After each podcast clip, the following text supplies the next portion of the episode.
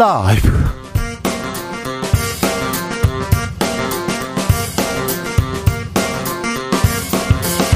2023년 6월 8일 목요일입니다. 안녕하십니까. 주진우입니다. 오늘 출근길 분당선 순회역에서 에스, 에스컬레이터 사고가 나 있습니다. 역주행을 하면서 시민 14명이 마치 도미노처럼 쓰러지더라고요. 아, 중경상을 입었는데 큰일 날 뻔했다 이런 생각 들었습니다. 그런데 한 달 전부터 이상 징후 있었다는 증언도 나왔습니다. 그리고 예전에도 비슷한 사고 종종 있었는데 왜 에스컬레이터 사고 막지 못하는 걸까요? 전문가에게 들어보겠습니다. 정부 여당 노조 시민단체와 불협화음 계속됩니다. 어제 한국노총이 경사노위 참여 전면 중단하기로 했습니다. 대화도 안 하겠다 이렇게 얘기했는데요. 음, 왜 이렇게 반발하는 걸까요? 왜 얘기도 못하고 겠다고 하는 건지 어, 고민해 봅니다. 김성태 국민의힘 상임의장은 어떻게 대답하는지도 또 들어보겠습니다.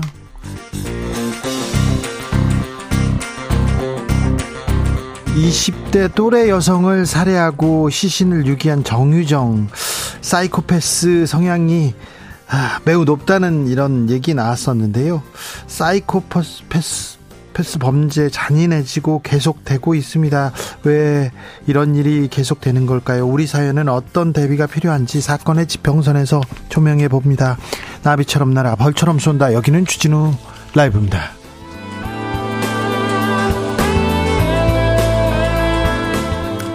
오늘도 자중자애 겸손하고 진정성 있게 여러분과 함께 하겠습니다.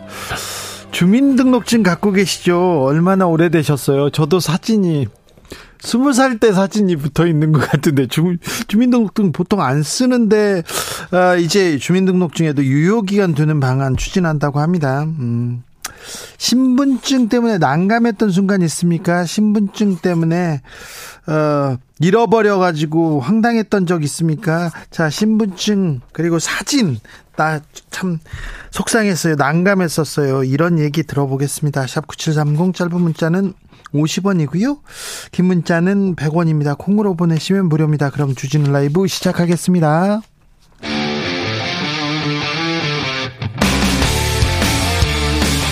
사보도 외길 인생 20년. 주 기자가 제일 싫어하는 것은?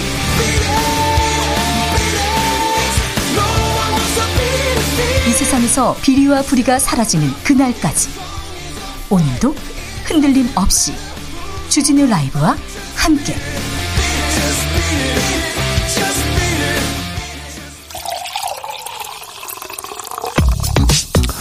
진짜 중요한 뉴스만 쫙 뽑아냈습니다. 주스. 정상근 기자 어서 오세요. 안녕하십니까. 정부에서 물가가 곧 잡힐 거라 이렇게 공언했습니다. 네, 추경호 부총리 겸 기획재정부 장관은 오늘 관훈클럽 초청 토론회에 참석해서 6월에는 소비자 물가 상승률이 2% 후반까지 내려갈 가능성이 있다라고 밝혔습니다. 어, 추경호 부총리는 하반기로 가면서 경제가 서서히 좋아질 것이라며 터널의 끝이 그리 멀지 않았다라고 말했습니다. 물가도 잡힐 거다. 지금 경제도 하반기에는 좋아진다고 얘기하는데 물가가 지금 계속 오르고 있는데요. 소비자 물가 크게 오르는데요. 아무튼 잡아주실 거죠. 얘기합니다. 그런데 OECD에서는 한국 경제 성장률 전망 또 낮췄습니다. 네, 경제협력개발기구가 올해 한국의 경제 성장률을 1.5%로 전망했습니다. 직전보다 0.1%포인트 낮아졌는데요. 네. OECD는 다섯 차례 연속으로 우리나라 성장률 전망치를 낮췄습니다.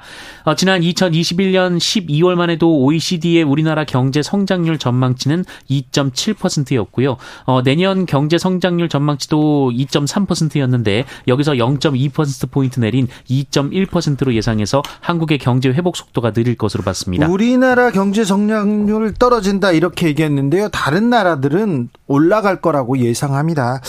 우리나라 경제가 지금 OECD 평균만큼도 지금 못 가고 있어요. 굉장히 어려운 상황입니다. 여기에 우리가 모든 힘을 쏟아야 되는데 왜 그 이게 안 되는 건지 참 걱정입니다. 음. KBS 김희철 사장이 오늘 기자 간담회를 가졌습니다. 네, 김희철 KBS 사장은 오늘 기자간담회를 열고 대통령실이 추진 중인 KBS 수신료 분리징수 도입을 철회하면 사장직에서 물러나겠다라고 밝혔습니다. 어, 김희철 사장은 전임 정권에서 사장으로 임명된 본인이 문제라면 사장직을 내려놓겠으니 대통령께서는 수신료 분리징수를 즉각 철회해달라라고 말했고요. 어, 윤석열 대통령과의 면담을 요청하는 한편 방송통신위원회와 산업통상자원부 KBS가 참여하는 협의체를 구성해서 수신료 징수 방안을 논의하자라고 제안했습니다. 이에 대한 대통령실 대통령실의 반응 나왔습니다. 대통령실은 수신료 분리 징수와 김희철 사장의 사퇴는 별개의 문제라고 밝혔습니다. 대통령실은 국민이 KBS에 원하는 건 수신료 분리 징수라면서 어, 더불어 더 공정한 방송과 방만하지 않은 경영을 원하고 있다라고 말했습니다.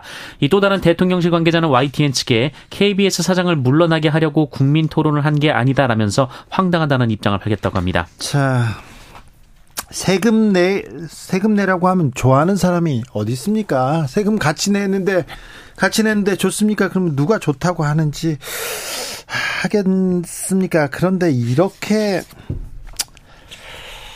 이걸 여론이라고 하면서 밀어붙이는데 그러면 국민 여론대로 대통령실도 다 따라서 하시겠습니까? 꼭 묻고 싶습니다. 그리고 국민 여론이 대통령실에 얼마나 나쁜지 아시죠? 잘 못하고 있다 이런 사람들이 많은 건지 오늘이요 그 여기 KBS는 국가 기관 시설인데 보수 단체 의원들이 밀고 들어와 가지고요 본관에 들어와 가지고 불법 시위를 벌이고 있더라고요. 계속 외치고요. 그리고 경찰은 쳐다보 기만 하다가 이제 가기는 했습니다. 그런데 시계를 10년 전 이명박 정권 때로 이렇게 돌려놓은 것 같습니다. 네. 자, 4806님께서 정의의 편에서 약자의 편에서 진실만을 말하는 주진우 라이브 함께하고 있습니다. 네, 저희들은 진실의 편에서 정의의 편에서 약자의 편에서 항상 여러분과 함께 하겠습니다. 한국노총이 민, 윤석열 정부와 전면 투쟁 선포했습니다. 네, 어제 경제사회 노동위원회 참여 중단을 선언한 한국노총은 오늘 용산 대통령실 앞에서 기자회견을 열고 윤석열 정권 심판을 위한 전면 투쟁에 나서겠다라고 선언했습니다. 한국노총은 윤석열 정부의 법과 원칙은 공권력을 무기로 노동계를 진압해 굴복시키겠다는 하겠다는 말이라면서 그것은 대화가 아니라 협박이라고 주장했습니다.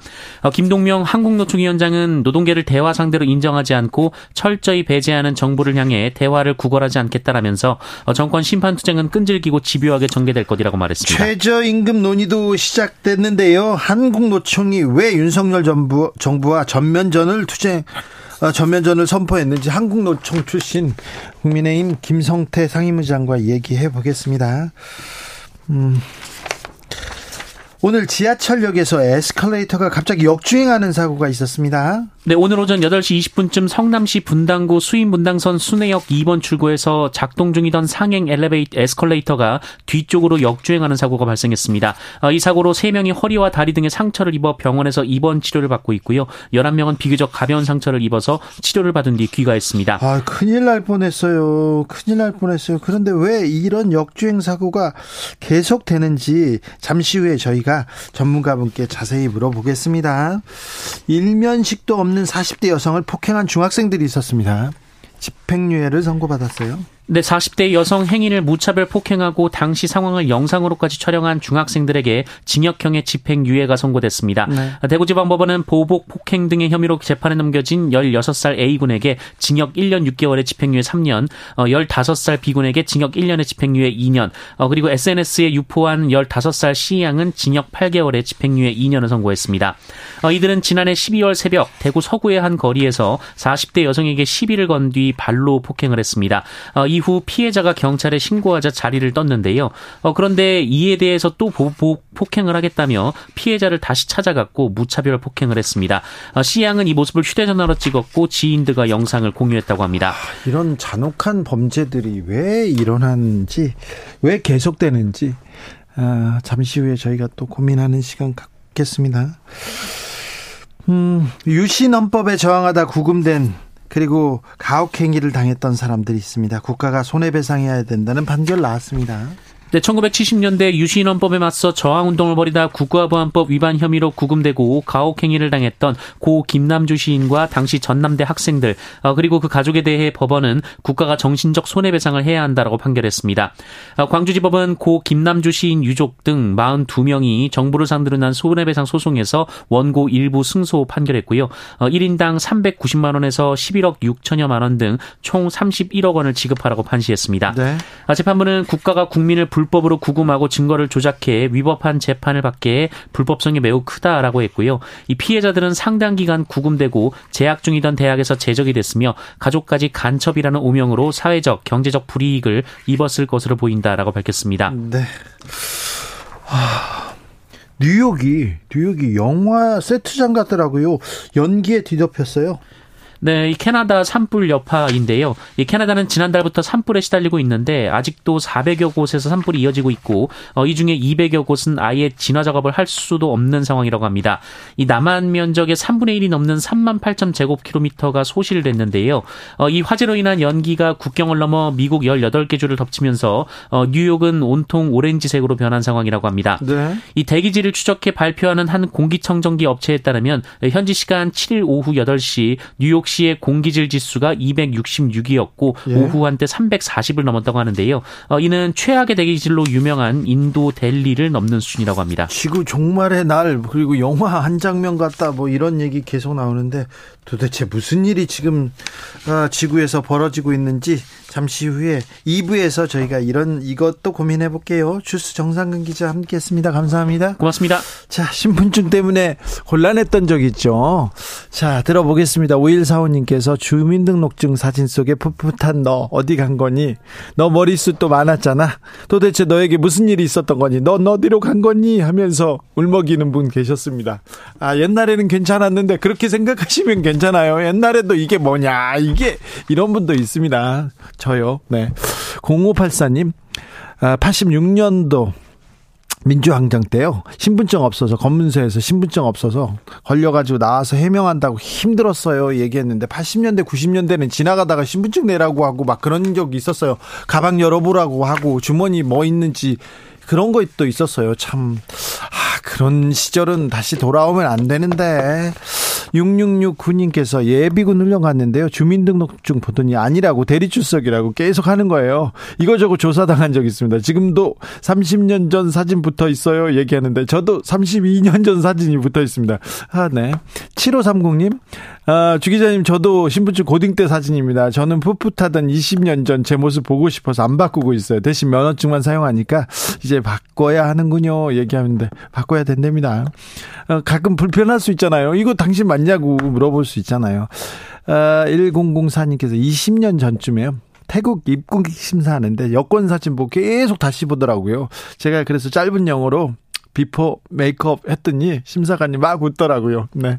요새는 before 성형 막 이런 이런 것도 많답니다. 아, 그러셨군요. 아, 네. 재밌다.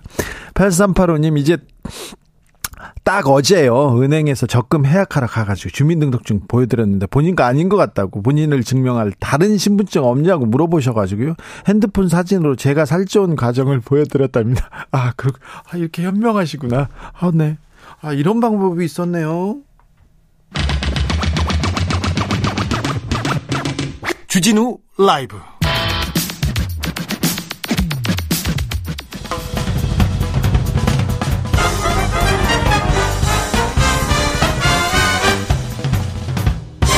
훅 인터뷰 모두를 위한 모두를 향한 모두의 궁금증 훅 인터뷰입니다. 오늘 분당선 순회역에서 큰 사고가 벌어졌습니다. 에스컬레이터 역주행 사고였는데요. 2018년 대전역에서도 2017년 안산역에서도 어, 이런 일이 있었어요. 왜 자꾸 반복되는 걸까요? 미리 막을 방법은 없는 걸까요? 전문가에게 물어봅니다. 황수철 한국승강기대학교 교수 연결됐습니다. 교수님 안녕하세요. 안녕하세요. 네. 교수님 한국승강기대학교는 어떤 대학교입니까? 어, 한국승강기대학교는요. 네. 어, 14년 전에 개교한 학교로서 엘리베이터, 에스카레이터를 어, 전문으로 어, 네. 어, 가르치는 대학교입니다. 아, 그래요? 어, 다른 건 안 가르치고 네. 엘리베이터, 에스카레이터만 가르칩니다. 아, 그래요? 네. 한 학년에 몇 명이나 있습니까? 3학년에 300명씩 2학년 어, 과정입니다. 아, 그렇습니까? 네. 기술이나 뭐 그런 거, 뭐 이런 걸 가르치는 거죠? 그렇죠. 네네. 에스카레이터, 어, 엘리베이터 엔지니어를 배- 양- 양성하고 있습니다. 아, 예, 알겠습니다. 훌륭하십니다. 네. 자, 네. 오늘 출근길에 순회역에서 역주행 사고 바- 벌어졌습니다. 사고 원인이 뭡니까? 사고 원인은 지금 조사 중에 있기 때문에 네. 어, 직접적인 원인은 아직 밝혀지지 않았습니다. 네. 어, 역주행이라는 게 어, 상승 방향으로 움직일 때 일어나는 네. 어, 거기에 사람들이 많이 타고 있기 때문에 예. 어, 어떤 동력 전달 장치에 문제가 생겨가지고 네. 어, 모터의 전동기에서 발생하는 동력이 사람이 타고 있는 그 발판까지 네. 전달을 못하기 때문에 아래로 흘러내리는 어, 현상입니다. 예. 네. 그러다가 그래서 이렇게 흘러내려 버린 거군요. 예, 예. 근데 지난달에 이 사고 난 예. 에스컬레이터 경우 지난달에 양호하다 이런 어 검사를 받았다면서요. 예, 예. 어, 자체 점검을 한 결과, 어, 전체적으로 양호하다고 받았는데, 네. 어, 문제는 뭐냐면은, 거기 역주행을 할 경우에, 그것을 방지하는 장치가 있습니다. 네.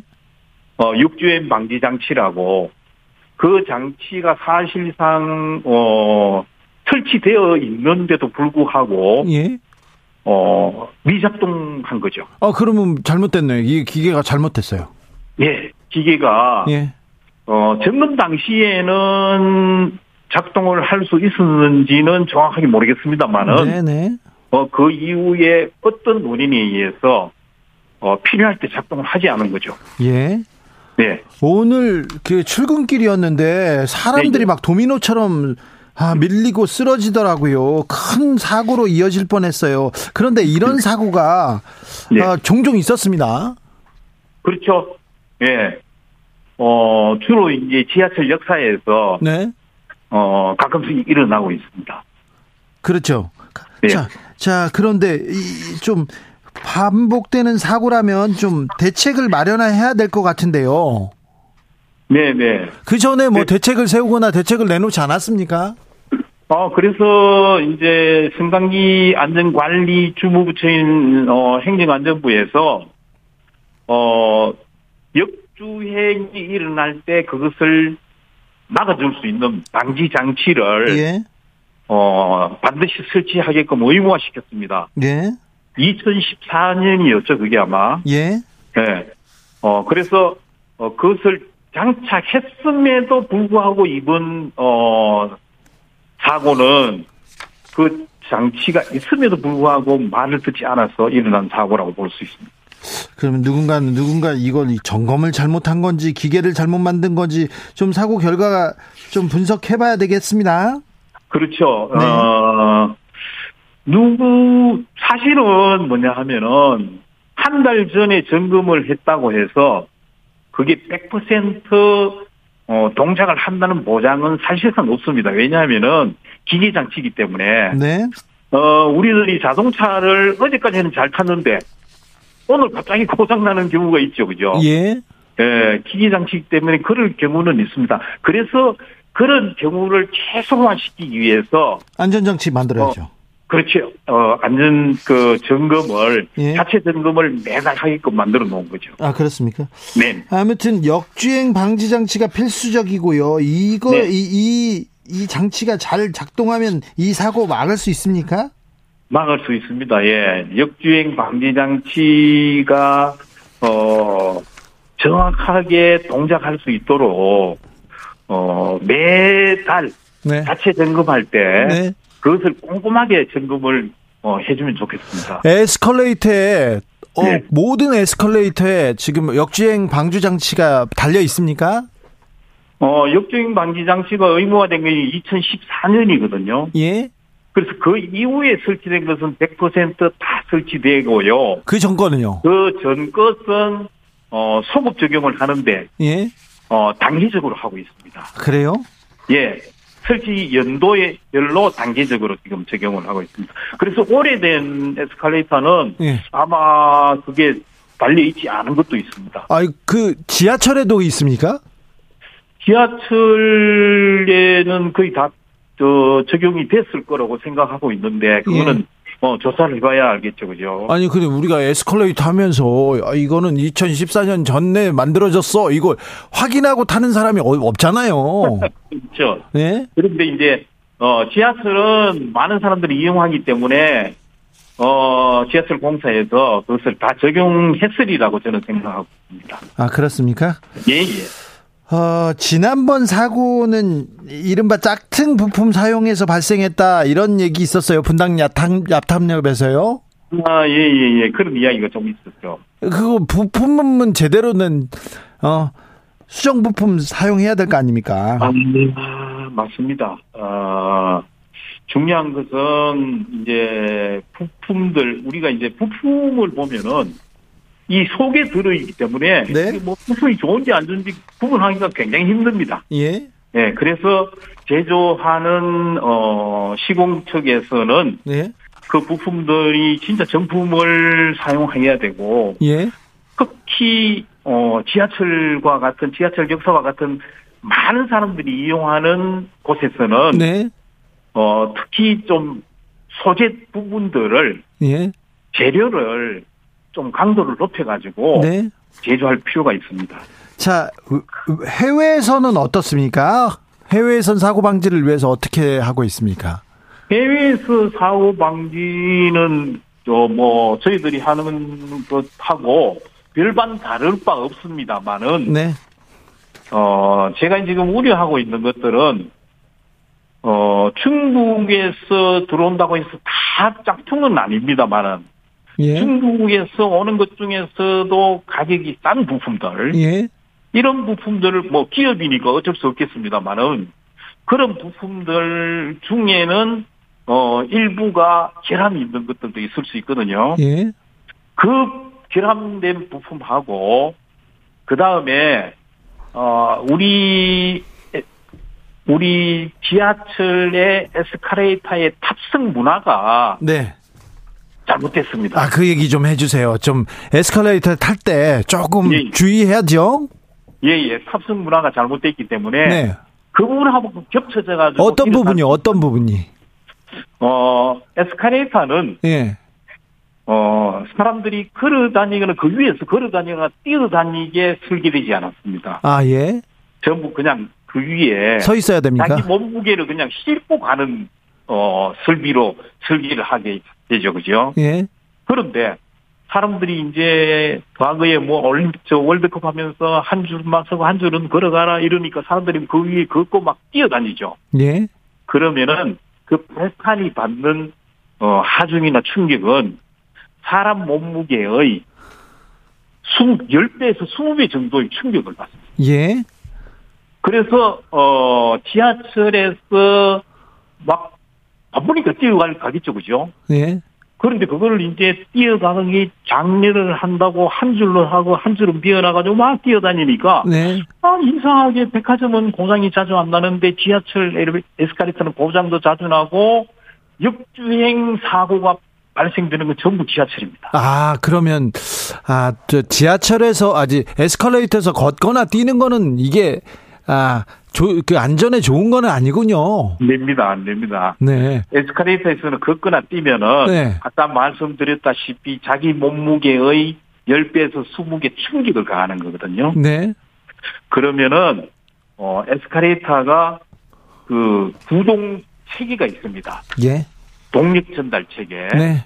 동력 전달 체계가 전동기부터 시작해서 아니, 그, 거기까지는 너무 기술적이어가지고요. 그래서 쭉 감속기라든가 이런 거 쭉 전달해야 되는데 예. 그 충격에 의해서 그 전달하는 장치들이 다 충격을 받습니다. 알겠습니다. 한 줄석이, 그리고 이 지하철에서 안전을 위해서는 한 줄석이 약간 고려해봐야 된다. 이렇게 듣겠습니다. 네, 그건 절대적으로 없애야 됩니다. 아, 그렇습니까? 안전을 네, 위해서는요. 네, 알겠습니다. 네. 주, 아, 아, 그렇게 지적해 주셨습니다. 혹시 네. 사고가 났다. 그러면 어떻게 대처해야 됩니까? 어, 지하철, 어, 에스카레이터에서 타고 나면은, 네. 어, 그 한두 사람이 정도 넘어져서 막 일어나는 사고 이런 것들은 네. 어 지하 저 에스카레이터의 양 끝 부분에 보면은 예.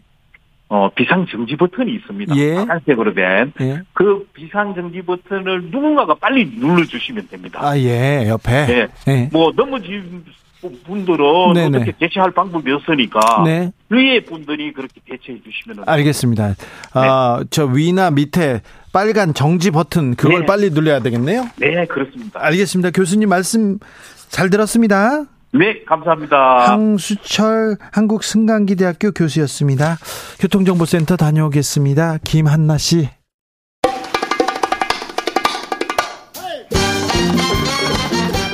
지금 우리가 꼭 알아야 할 뉴스 평범하지 않은 시각으로 선입견 버리고 깊고 넓게 분석해 드립니다. 사건의 지평선.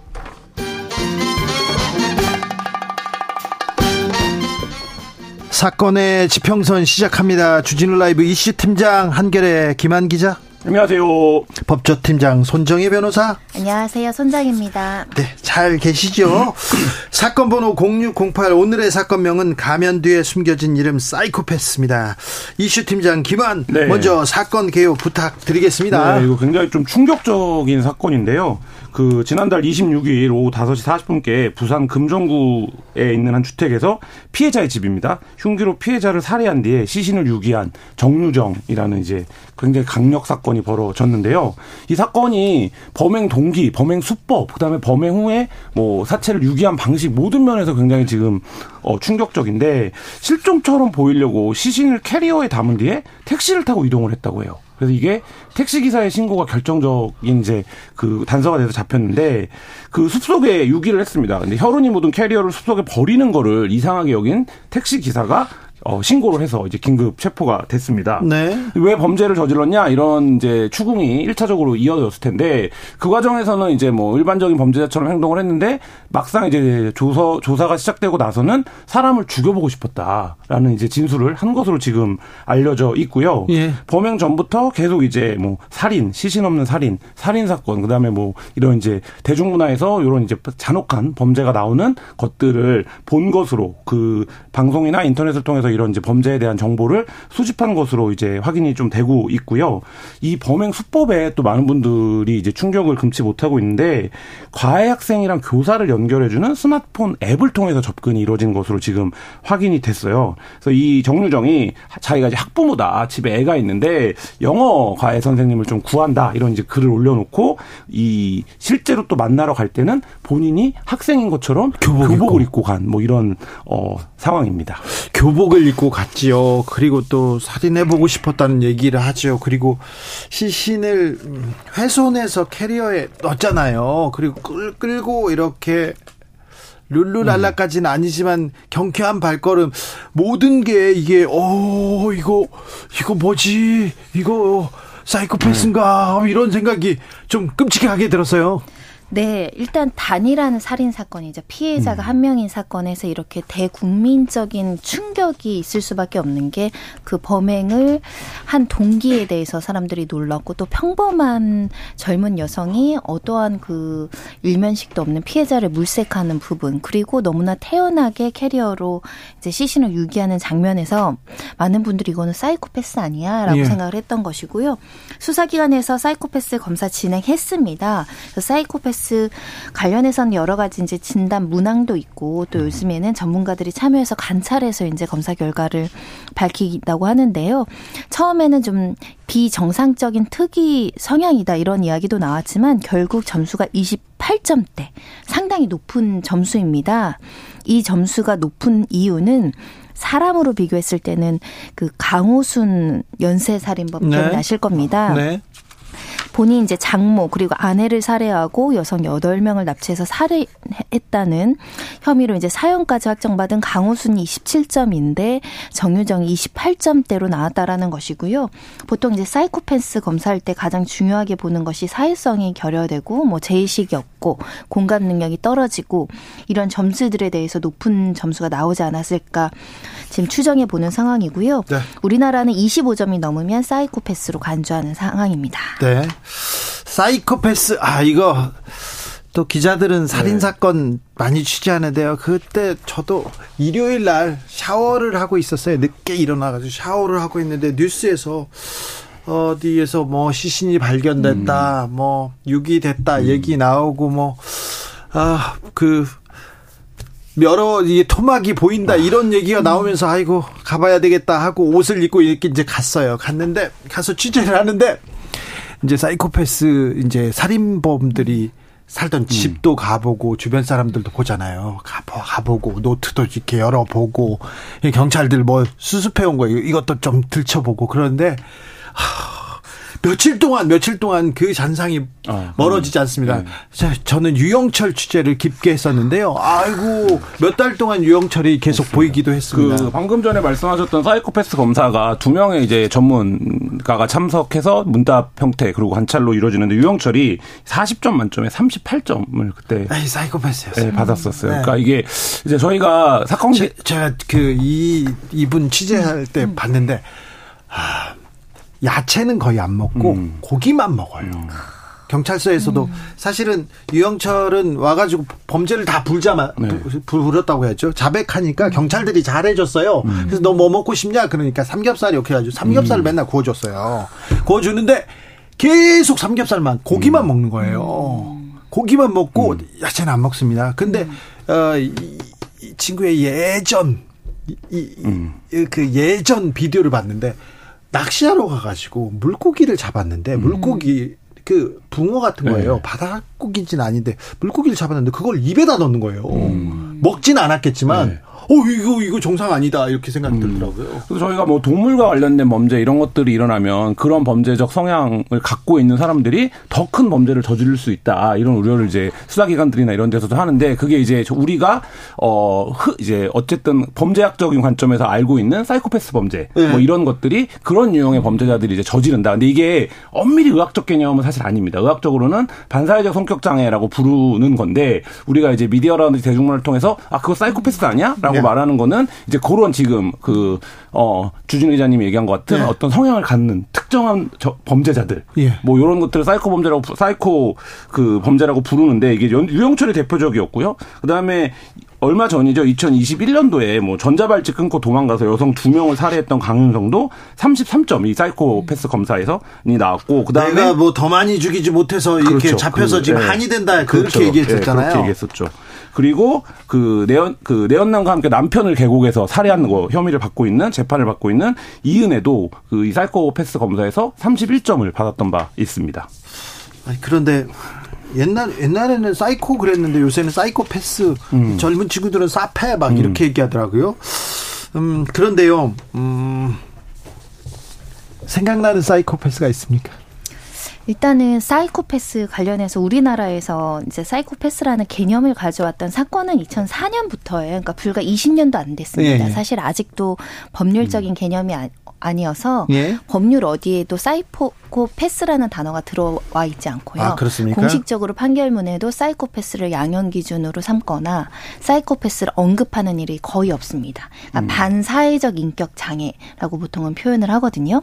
근데 이 사이코패스를 우리가 이야기할 수밖에 없는 것이 사실은 인간으로서는 도저히 이해할 수 없는 일들이 그러니까요. 벌어지니까 뭔가 그런 일들이 너무 많아요 요새. 어 뭔가가 없으면은 이건 도저히 해석이 안 되는 그런 음. 상황들을 이제 우리가 구분짓고자 하는데 저는 이제 생각나는 게 어금니 아빠 이영학 아. 사건인데 25점이에요. 우리나라가 이제 사이코패스 기준으로 25점을 이제 기준 삼고 있다라고 말씀드렸는데 이 어금니 아빠 같은 경우도 25점으로 이제 사이코패스 나왔었고요. 사실은 고유정 사건도 굉장히 잔혹하고 시신 유기 방식이나 이런 것들이 정말 뭐 말로 표현하기 어려울 정도로 어 기괴해서 음. 이게 사이코패스인지를 검토를 했으나 실질적으로 이제 고유정은 사이코패스는 아니다 이런 결론이 나와서 잔혹성과 어떤 수법의 잔인성 때문에 사이코패스여가 갈리는 것은 아니다 이렇게 보실 수 있고요. 네. 사실은 그 연역을 좀 찾아봤더니 19세기에 프랑스 정신과 의사가 처음에 이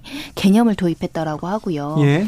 그리고 이 체크리스트를 처음에 이제 사이코패시라는 체크리스트를 만든 사람은 또 독일 심리학자라고 합니다. 네. 우리나라는 이제 이 개념이 들어온 지가 불과 20년도 안 됐다.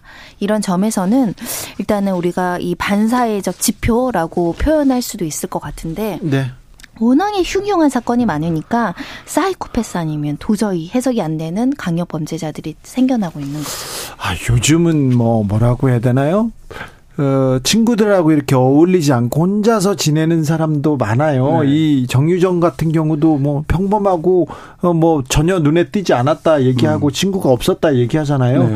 혼자서 가만히 생각하다가 음. 어 해보고 싶은데 어 하면 어떻게 할까 이렇게 하면서 혼자서 너무 멀리 가버린 것도 같아요. 이해가 안 되는데 네, 지금 뭐 은둔형 외톨이였던 과정, 그 다음에 지금 공 뭐 그 취업을 준비하는 과정에서 계속 혼자 있었고 지금 핸드폰을 음. 경찰이 봤는데 친구 전화번호가 없었다라는 거예요. 그러니까 아, 우리가 일반적으로는 조금 상상하기 어려운 생활을 음. 했던 것 같고 예. 그런 것들도 다 범죄에 어떤 연관성들이 있는지 이제 조사가 필요할 텐데 저희가 우리가 흔히 이제 사이코패스 범죄다라고 할 때 제일 많이 이제 형사들이 얘기하는 건 동기랑 죄의식입니다. 음. 그러니까 얘가 범행 동기가 말하자면 급격 그냥 급발진한 분노. 그러니까 이유가 음. 없는데 사실 음. 뭐 이런 거라든지 아니면 지금 정주정처럼 정주정도 왜 그렇게 치밀하게 접근을 해서 일면식도 없는 여성을 죽일 죽인 걸까의 예. 부분. 요 부분에서 뭔가 이제 규명이 제대로 그러니까 근거가 없을 때 그리고 결정적인 거는 내가 범죄를 저질렀다라는 거에 대한 어떤 인식. 아까 네. 강윤성 사례 말, 네. 얘기해 주셨지만 더 죽이지 못한 게 한이 된다라는 발언을 일반인의 상식에서는 감각에서는 사실 할 수 없는 얘기잖아요. 10여 년 전만 해도 변호사님 재판에서 살인 사건 재판 이렇게 따져보면요. 따져보면 동기를 엄청나게 중요하게 따지잖아요. 이 동기에 음. 대해서 공소장에도 동기를 많이 쓰고요. 음. 그런데 요즘은요. 욱해서요. 그냥 화나서요. 해보고 싶어요. 음. 동기가 없는 경우가 많아요. 네. 양형 기준에는 보통 비난 동기, 보통 동기, 또 동기에 참작할 사유가 있는 거, 뭐 상대방이 이제 도발을 했거나 음. 상대방이 가해자였다가 이제 그거를 공격하는 과정에서 이런 동기는 굉장히 이 범행을 풀어 나가는데 굉장히 중요한 음. 요소가 되는데 소위 말하는 묻지마 범죄, 음. 이 어떤 불특정 다수에 대한 어떤 공격과 분노를 무고한 어떤 본인에게 도발하거나 피해를 야기하지 않는 사람한테 이제 쏟아내는 범죄들이 늘어나고 있어서 사실 대중들이 무서운 거죠. 그렇죠. 저 사람한테 잘못을 해서 뭔가 싸움이 빌미가 돼서 싸우는 것도 아니고 지나가다가 그 사람 옆에 있었다는 이유로 그 사람이랑 가해 어플로 일을 하고자 했던 아주 선량한 시민들이 이렇게 타겟이 네. 되니까 좀 무섭다라는 생각이 드는데 그렇죠. 유영철 같은 경우는 처음에 경찰서에 잡혔는데 다른 일로 잡혔어요. 다른 음. 일로 잡혔는데 어, 내가 걔 죽였어요. 쟤도 음. 죽였어요. 막 죽였어요. 그러니까 얘 좀 정신이 좀 그렇죠. 이상하다. 미친 사람이다 해 가지고 풀어 주기도 했거든요. 음. 근데 그게 작전이 아니라요. 그냥 가서 그냥 얘기한 거예요. 자기가. 음. 그런데요. 아, 예전에는 영화 속에나 보던 일인데 영화 속에서 보던 일인데 지금은 더 영화 같은 일이에요. 네. 정유정도 그렇고요. 뭐 사회가 말씀하신 대로 사회가 복잡해지면서 사실 이렇게 일반적인 상식이나 추론으로는 동기를 파악하기 어려운 범죄들이 늘어나고 있고 그가 중 그 그러다 보니까 당연히 이런 살인과 같은 강력 범죄도 늘어나고 있는 측면이 있는데 네. 저는 이번 정정 사건이 아까 말씀하신 것처럼 이제 한 건의 살인인데 온 국민이 이렇게 공분에 떨고 있는 건 이게 과정 과정을 놓고 보면 일상에서 어디서든 마주칠 수 있는 상황이거든요. 정유정 그 얼굴은요 오늘 네. 출근길에도 본 것 같고요, 네, 그렇죠. 퇴근길에도 볼 예정이에요. 네. 그리고 여성이고 젊은 여성이고 지금 오늘 나, 오늘 나온 보도들 종합하면 굉장히 이제 음둔형 외톨이에 가까운 음. 생활을 했었는데도 이렇게 이런 말하자면 잔혹한 범죄를 시체를 이제 사체를 훼손하는 뭐 이럴다는 게 굉장히 충격적인 일이에요. ER77님 이런 무시무시한 어마무시한 범죄를 저지른 사람들의 얼굴을 보면요 대부분 우리 음. 주변에 닮은 사람이 한두 명은 있을 법한 평범 하더라고요. 정말 너무 평범해요. 그래서 또 소름 끼쳐요. 그런 사람들도 있습니다. 영화 속에서나 보던 일인데 영화 속에서 음. 나오던 사람들이에요. 네. 영화 속에서 보이던 사이코패스 기억 하시는 분이 있습니까? 일단은 제가 생각나는 이제 연쇄 살인범들이 보통은 이제 사이코패스의 성향을 짙게 갖고 있는데 네. 어 조커 다크나이트의 음. 조커도 사실은 어린 시절을 떠올리면 사실 어머니한테 학대받은 어떤 범죄의 동기들이 이제 생기면서 아. 그 정서적으로 굉장히 어려운 상황에서 타인에 대한 생명을 마구 빼앗거나 권리 침해하는 모습이 네. 적나라하게 그려지거든요. 저희 저 이런 말을 해서는 좀 그런데요. 고인이고 그런데 그 너무 배우로 그러니까 연기를 잘했어요. 음. 히스 레저가 너무 네, 연기를 그렇죠. 잘해가지고 거기에 몰입됐다. 음. 아유 저분 봐봐, 저분 나오면 음. 끔찍하다 음. 이렇게 너무 연기를 잘했었어요. 음, 잘했죠. 네. 네. 딱 전형적으로 우리가 생각하는 사이코패스, 사이코패스라는 사람이 있으면 네. 저럴 거야. 그렇죠. 라는 거에 딱 부합하는 캐릭터였죠. 아, 저 양들의 침묵, 렉터 박사, 렉터 박사. 그렇죠. 한니발, 네. 네. 뭐 가장 뭐 심각하게 잔인한 장면들이 많이 있어서 저는 끝까지 보지도 못했는데. 아, 그래요? 사람을 도구화 시키거나 음. 약간 그 놀이식으로 그 다루는 이제 범죄물들이 좀 있죠. 네. 아마 정유정도 그런 영향을 받지 음. 않았을까 저는 좀 그러게요. 추정을 한번 해보는데 우리나라도 네. 사실은 뭐 화성 연쇄살인 사건 같은 경우에는 네. 어 굉장히 사이코패스를 넘어서는 잔혹함들이 보이죠. 예. 그런 사건들 자기중심적이고 가시형이고 제의식이 없고 또 다시 같은 일을 반복하는 음. 네. 그런 것들 많이 생각납니다. 저는 사이코패스가 범죄를 저지르는 거에서 가장 서늘하고 정말 무서웠던 영화는 케빈에 대하여. 아. 네. 케빈이라고 한 소년이 어떤 이제 가정 내에서 본인의 어떤 존재가 증명되지 않는, 입증되지 않는 이런 상황들이 장기 지속되는 과정에서 가면을 쓰고 생활을 하다가 결국엔 범죄를 저지르게 되고 뭐 이런 과정이 묘사나 이런 게 제가 그때 또 막 이렇게 아들을 낳고 나서 얼마 안 돼서 영화를 와이프랑 봤는데 아, 와 너무 소름이 끼치고 고통스럽죠. 서, 네, 서늘해갖고 와 이걸 뭐 어떻게 해야 되는 건가 싶을 정도야 숨이 멎을 정도로 진짜 전율을 이런 공포 영화 변호사님 잘 안 보시는구나. 봐요. 왜냐면 너무 잔상이 남아서. 네. 근데 사실 저는 그런 거 볼 때 아까 염려가 되는 게 항상 모방 범죄가 아, 문제잖아요. 네. 근데 너무 이게 극 극적으로 이렇게 그려지는 것뿐만 아니라 약간 그 주인공한테 감정이입이 되는 경우가 있어요. 네. 이해하게 되는 거죠 범죄자를.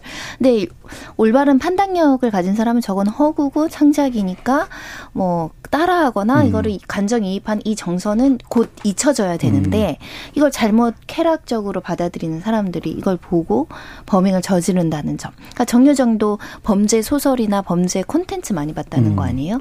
근데 마치 이런 범죄자들을 약간 조폭 영화도 마찬가지인데 음. 약간 미화하는 느낌, 약간 우상시하는 느낌. 예, 동경하는 동경하면 안 되죠. 이건 음. 어떻게 살인을 추억하고 살인을 동경할 수 있습니까? 근데 그런 사람들이 있어요. 네, 대중문화에서 캐릭터를 만들어가는 거에서 그 불가피한 측면이라고 얘기할 수도 있는데 우리가 영화 속이나 드라마에서 기억하는 사이코패스들이 대부분 지적이고 음. 감정 통제, 그러니까 범죄를 저지르는 데 있어서 감정 통제를 굉장히 잘해서 수사기관을 골탕 먹이고 그다음에 두 얼굴로 살아가고 이런 캐릭터들로 묘사가 되거든요. 네. 그렇다 보니까 사람들이 실제 사이코패스들이 굉장히 지적이고 뭔가 감정 통제를 잘하고 자기가 원하는 하는 이제 말하자면 목적을 위해서는 수단 같은 것들을 굉장히 잘 갖추는 어, 유형의 범죄자 이렇게 생각을 하기 때문에 뭔가 대중문화 캐릭터로 볼 때 매력적이다 이렇게 이제 느끼는 측면이 불가피하게 있는 것 같은데 실제로 사이코패스 성향을 가진 범죄자들을 수사했던 경찰관들의 말에 따르면 그렇지는 않다고 해요. 아, 그러니까요. 네. 유영철 말씀도 네. 하셨는데 정여정이 사실은 대표적으로 지금 사이코패스 양상을 보이는데 어, 지능은 제가 검사를 하지 않았지만 대체적으로 굉장히 음. 치밀한 성격은 아닌 걸로 아, 그러니까요. 네, 범행을 계획해서 계획적으로 시신을 유기했지만 곳곳에서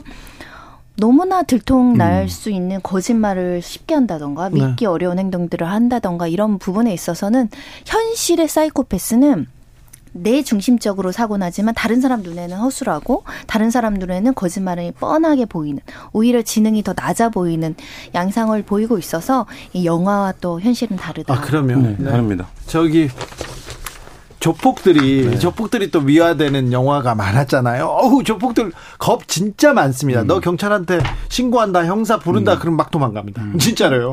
막 도망가요. 그러니까 영화는 영화일 음. 뿐인데요. 그렇죠. 제가 네. 그 박사방 사건 취재할 때 박사의 존재를 모를 때 박사 굉장히 치밀하고 뭔가 세상 경험이 많고 이런 음. 사람일 수 있겠다라는 생각을 꽤 오래 했었거든요. 음. 근데 잡히고 나서 보니까 이제 다 보셨지만 20대 초중반에 우리가 주변에서 흔히 볼 수 있는 어 유형의 이제 사람이었는데 이 어떤 범죄를 저지르기 위해서 굉장히 그 본인이 이제 검색과 이런 네. 걸 많이 해서 네. 그거가 마치 자기의 경험인 것처럼 능수능란하게 했는데 사실 이제 그런 부분들이 수사기관들에서도 좀 혼선을 일으키기도 하죠. 아, 자기 객관화도 못하고 좀 기본이 음. 안 기, 본이라고 하면 안 됩니다만은 아, 좀 평범한 일반인 수준도 안 되는 지적 능력을 음, 가진 맞습니다. 사람들이 많습니다. 그러니까 이런 그 이런 아, 사람이 저지를 수 없는 그런 일들을 하지요. 음, 그렇죠. 네.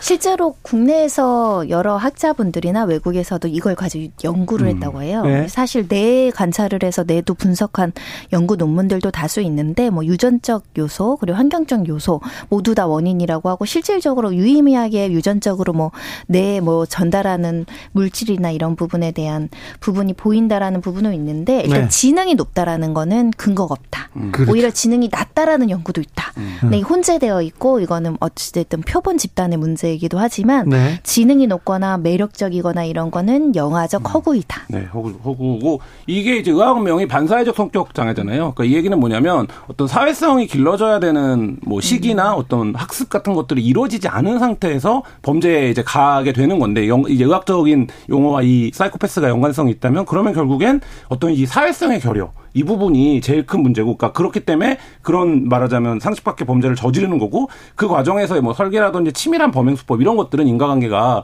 어 있기 어렵다라는 거죠. 근데요, 그 학교에서 학교에서 그 약 자기보다 약한 사람을 막 치밀하게 막 괴롭히는 음, 애들 있잖아요. 있죠. 아주 막 그런 그 그 막 막 머리를 막 어디다 찍고 막 그런 사람들 있지 않습니까?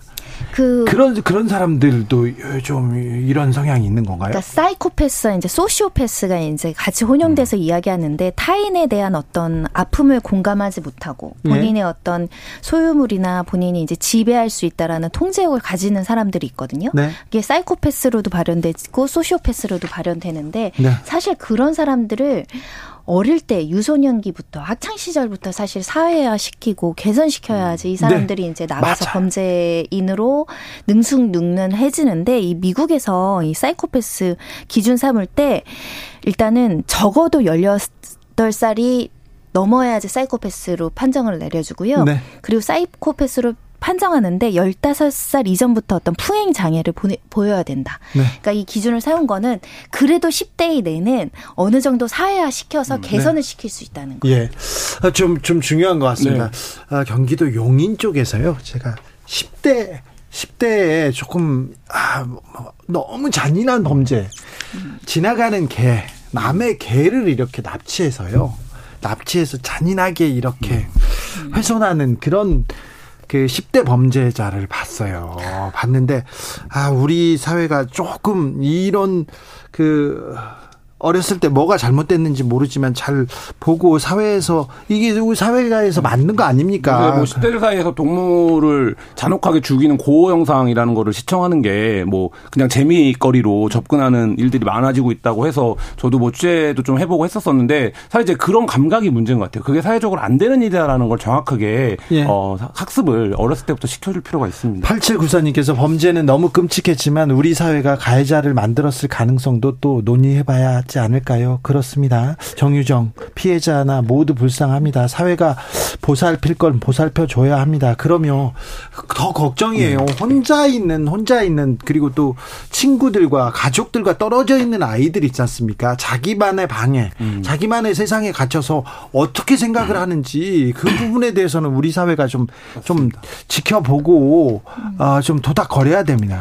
지금도 은둔형 외톨이가 늘어나고 있다라는 거 아니에요? 계속요. 정유정도 할 할아버지랑은 살았다고는 하지만 음. 적절하게 그 나이 때 가져야 될 사회적인 유대감이나 음. 가정 내 보살핌이 제대로 이루어지지 않았을 가능성이 있어요. 네. 그러니까 일부 학창 시절에 그 동창들이 어 쟤는 뭐 존재감도 없고 혼자서만 하고 음. 다가가도 마음을 열지 않는 항상 혼자 있는 아이로 기억을 하거든요. 그렇죠. 그래서 네. 또 왕따를 당했을 가능성도 왕따는 있고 왕따는 없었고 자발적인 고립을 선택하는 음. 친구들이 네. 특별히 왕따의 피해 경험은 없다라고 이야기를 하거든요. 네. 근데 즉 서로 어렸을 때 어떤 정서적인 교류, 네. 그게 공감 능력을 그 키워주는 건데 그 네. 아마 정유정에 대한 프로파일링도 나올 겁니다 나중에는 네. 그래야 범죄 동기가 분석이 되기 네. 때문에 우리 주변에 은둔형 외톨이를 좀 많이 사회가 관심을 가져야 될 것 같아요. 그렇습니다. 모든 아이의 문제는 어른의 문제입니다. 어른이 잘못해가지고요 네.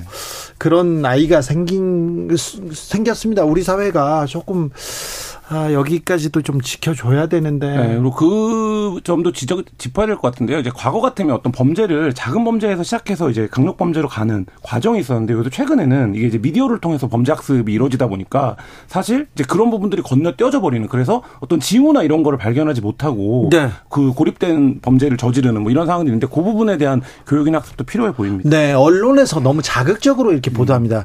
주진우 라이브에서는 정유정 사건은 거의 음. 그냥 드라이하게 한 두줄 얘기하고 거의 얘기 안 했는데 시신을 어떻게 유기했다느니 어떤 식으로 뭘 음. 했다느니 뭘 어찌 그거 또 정, 정확하지도 않아요. 그렇죠. 그런데 그걸 가지고 예상이라고 하면서 전문가랍시고 막 하고요. 막 떠드는 거 그것도 좀 문제가 있습니다. 문제가 커요. 일단 이런 사건이 발생하면 우리가 이제 그 어찌됐든 또다시 희생자가 나오지 않는 음. 부분을 이제 중점적으로 개선책으로 이야기해야 되지 않을까 생각을 하고 있고요. 예. 사실은 경각심을 좀 가져야 될 것 같습니다. 그렇죠. 네. 사건의 지평선 여기서 마무리합니다. 김환 그리고 손정혜 변호사 감사합니다. 감사합니다. 감사합니다.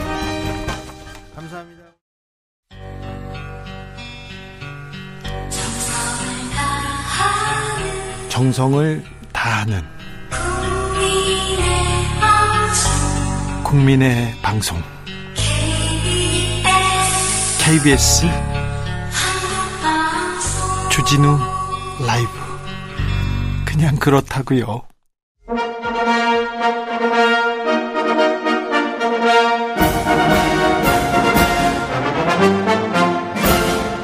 꽉 막힌 우리 정치의 맥과 혀를 시원하게 끌어드립니다. 정치 일다 김성태가 풀어줍니다. 정치의 맛.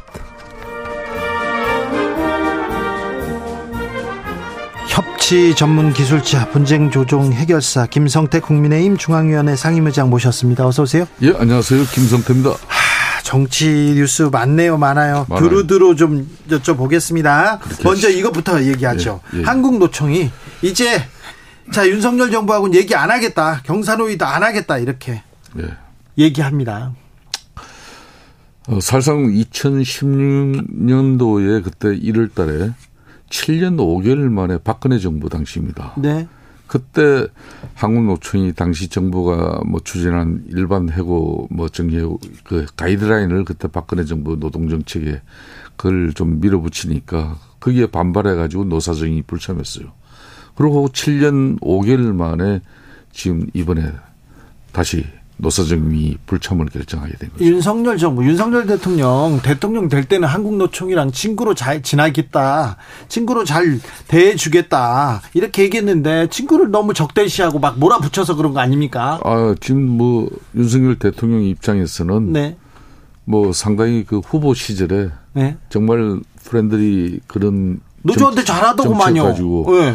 파격적인 당시 후보자로서의 네. 황운노총이 깜짝 놀랄 정도로 네. 간담회 이후에 그, 그 김성태가 다 만들었다는 네, 얘기 예, 있었어요. 예, 예. 네. 그래서 어뭐 다들 감사하고 고마워했고 되게 전향적으로 잘했잖아요. 어, 그리고 이제 사실 노총위원장이 뭐 네. 정치적으로는 뭐 특정 후보에 더 관심이 많았다는 거는 이 자리에서 이야기하지 않겠지만은 네.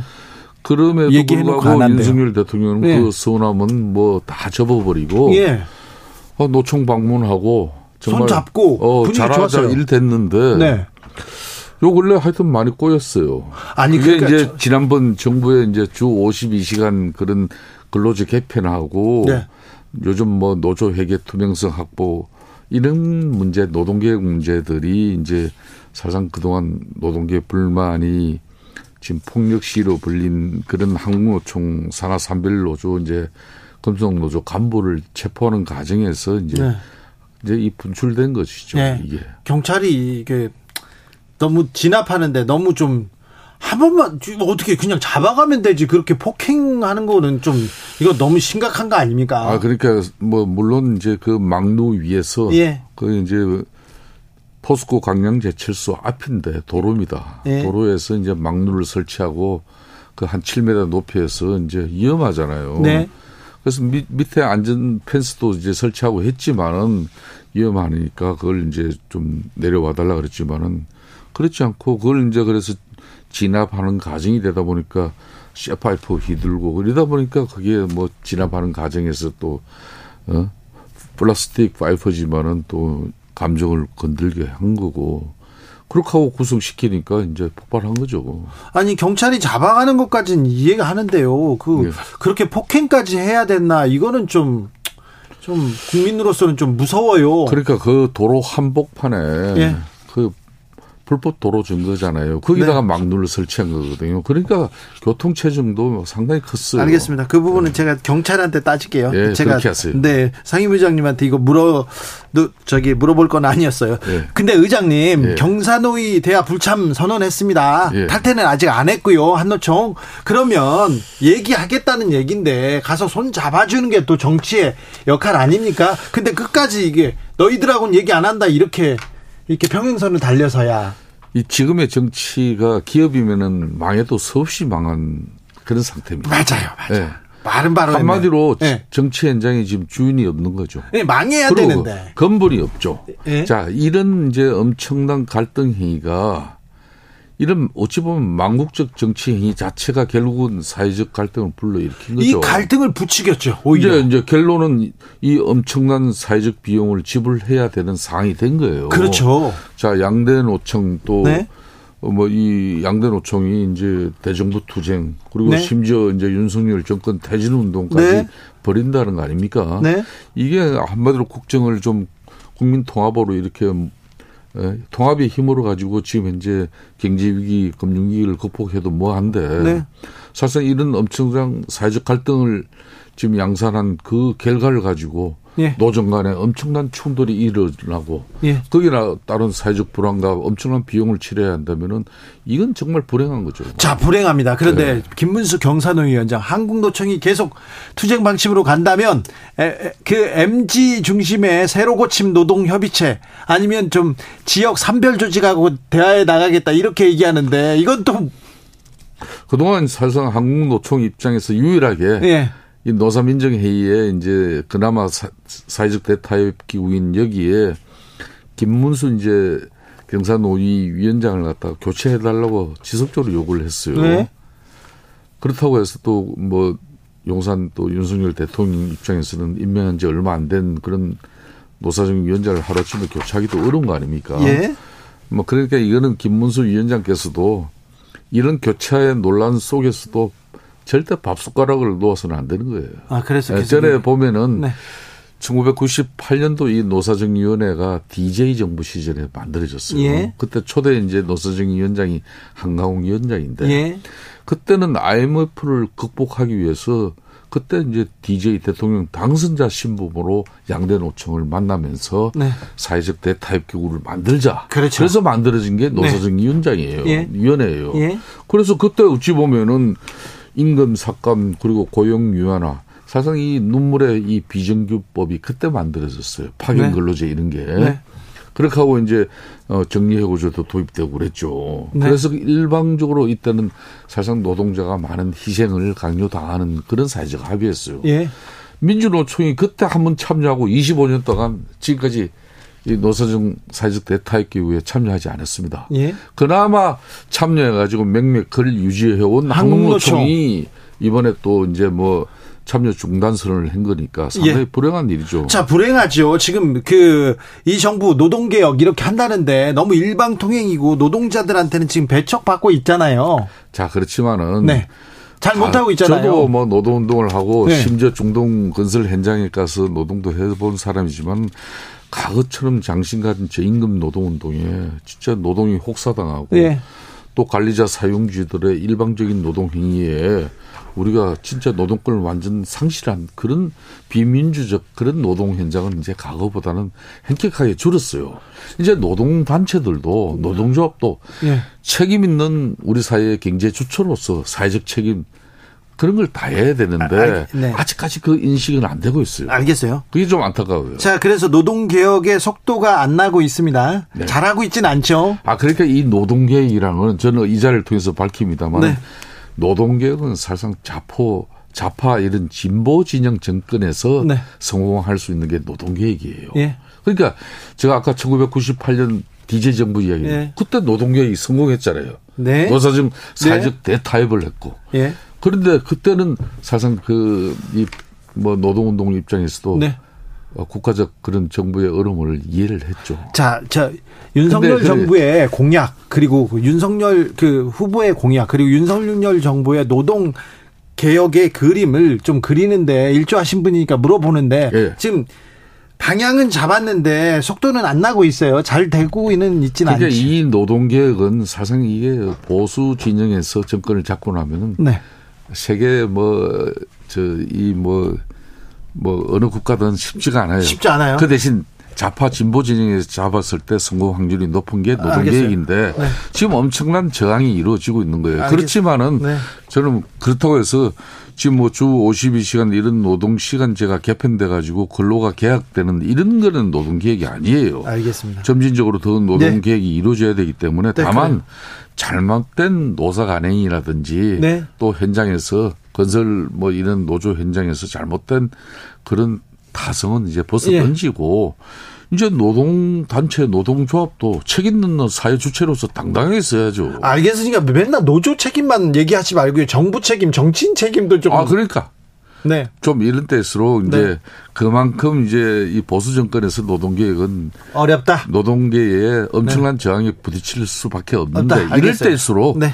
대화를 위한 노력은 더 충분하게 해야죠. 알겠습니다. 그러니까 뭐 김문수 위원장께서도 네. 뭐 양대 노총에서 노사정 위원장 내려오라 그런다고 밥 숟가락 놓지 마시고 네. 더 적극적으로 이분들하고 대화하고 타협하는 모습 보여야죠. 보여야 되는데 그게 경사노위 위원장의 역할 아닙니까? 그렇습니다. 그런데 지금 윤 대통령 지금 역사에 남을 정도로 노동개혁 잘하고 있다 이렇게만 소리치고 있어요. 저기만 아니 노드, 노, 노동계 잘 보이려고는 생각을 안 하고 자꾸 용산한테 잘 보이시려고 하시니까. 아, 그 부분은 김문수 위원장께서 이제 음. 좀 노동계가 아픈 목소리를 지금 윤석열 대통령께서는 많이 하고 있잖아요. 그런 측면에서는 노사정 위원장은 노동계를 또 아울러야죠. 알겠습니다. 예. 대화해야죠. 윤석열 예, 정부 내내 대화 중단할 수 있다는 한노총 위원장의 얘기가 있는데 대화하자는 얘기입니다. 그러니까 정치를 좀 풀어야 됩니다. 자, 최저임금은 어떻게 될 것 같습니까? 어떻게 돼야 된다고 보십니까? 자, 이번에 이제 뭐 양대 노총이 노동계 이제 요구안이 최저임금 이제 12,200원이 돼야 된다고 이제 요구안을 냈어요. 네. 근데 이 노동계 요구대로 말 내년도 최저임금이 24.7% 올려버리면은 자영업자 19만 명이 실질적으로 이제 1인 자영업자가 되는 거예요. 아니, 그러니까 그...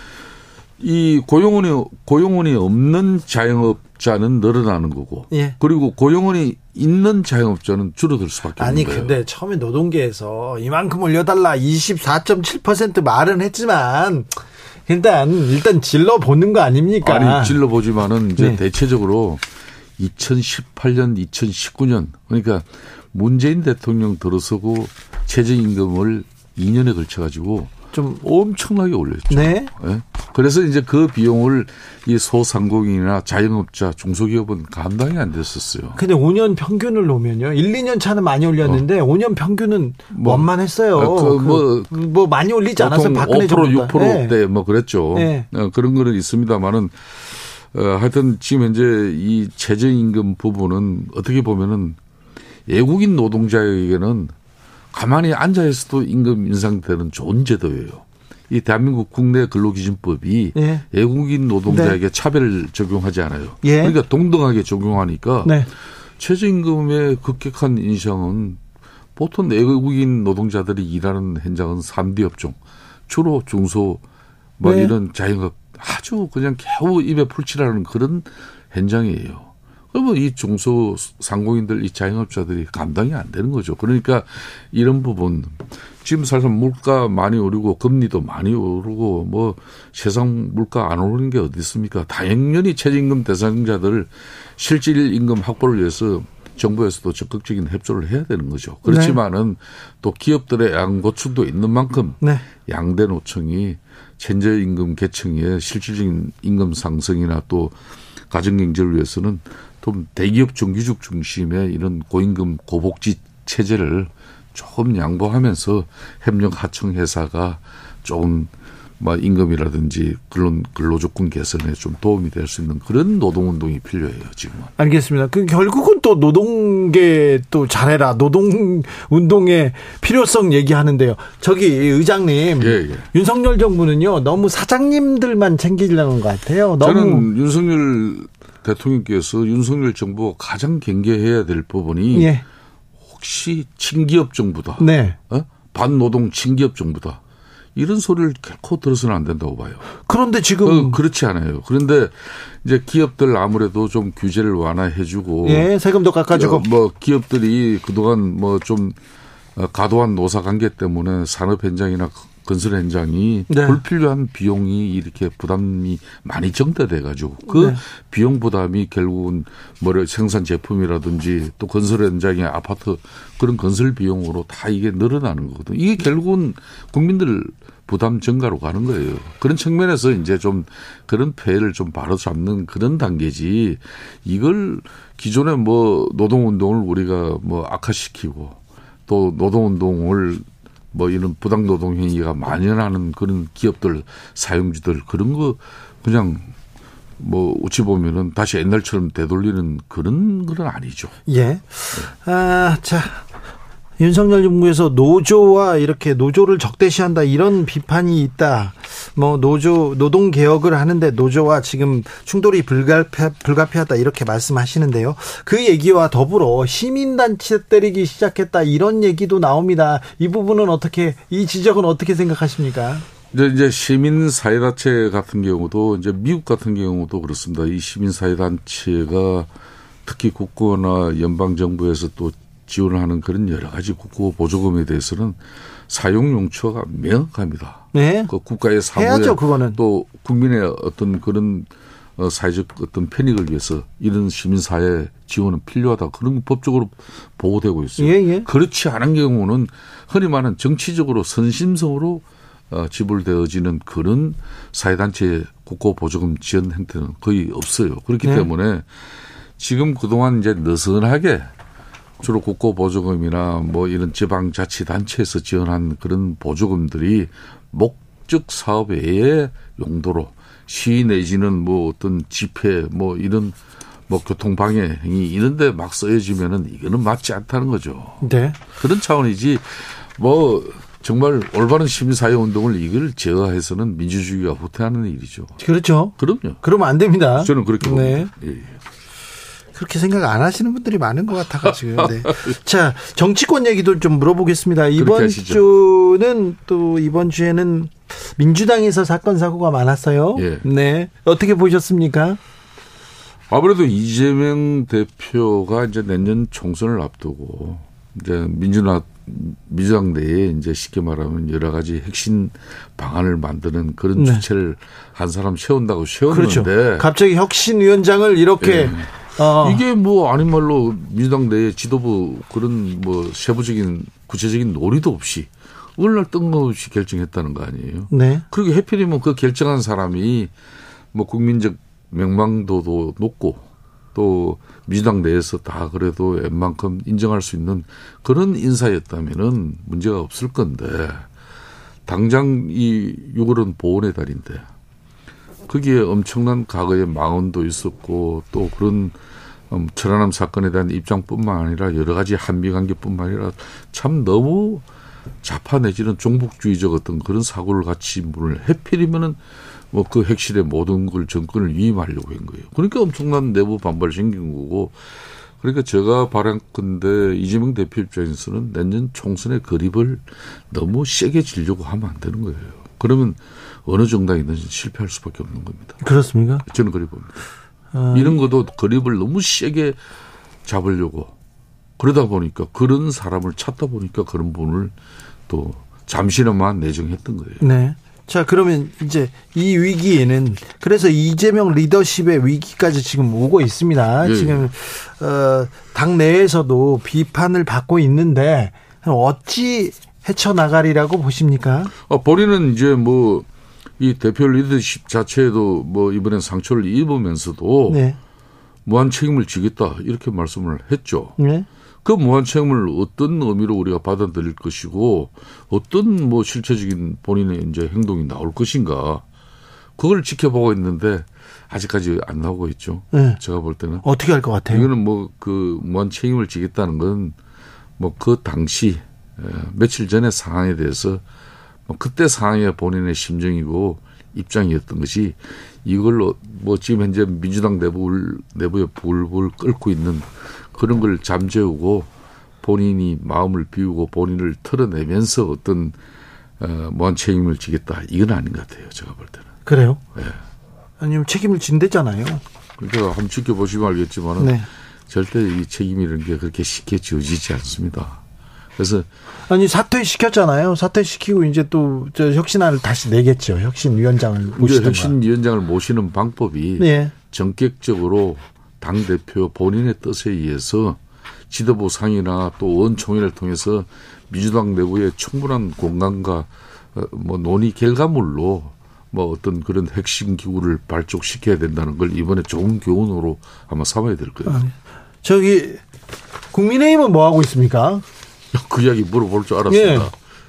예. 네. 우리 국민의힘은 네. 지금 현재 집권당의 면모를 갖추는 노력을 많이 하는 것 같아요. 지금 몇, 몇, 몇 달째 지금 갖추려고 노력하기만 합니까? 뭔가 어. 실력을 보여줘야 될 거 아니에요. 그러니까 이제 첫째는 당이 안정을 찾았잖아요. 안정을 찾았다고요? 당내 블랙파음이라든지 어떤 네. 갈등이라든지 그렇고 인해서 어, 당정 간에 좀 뭐이 블랙파음이라든지 이런 볼상사놓은 모습이 많이 없어졌잖아요. 그 자체만 하더라도 사실 집권당은 안정을 가장 중시하는 겁니다. 안 보이는 작전.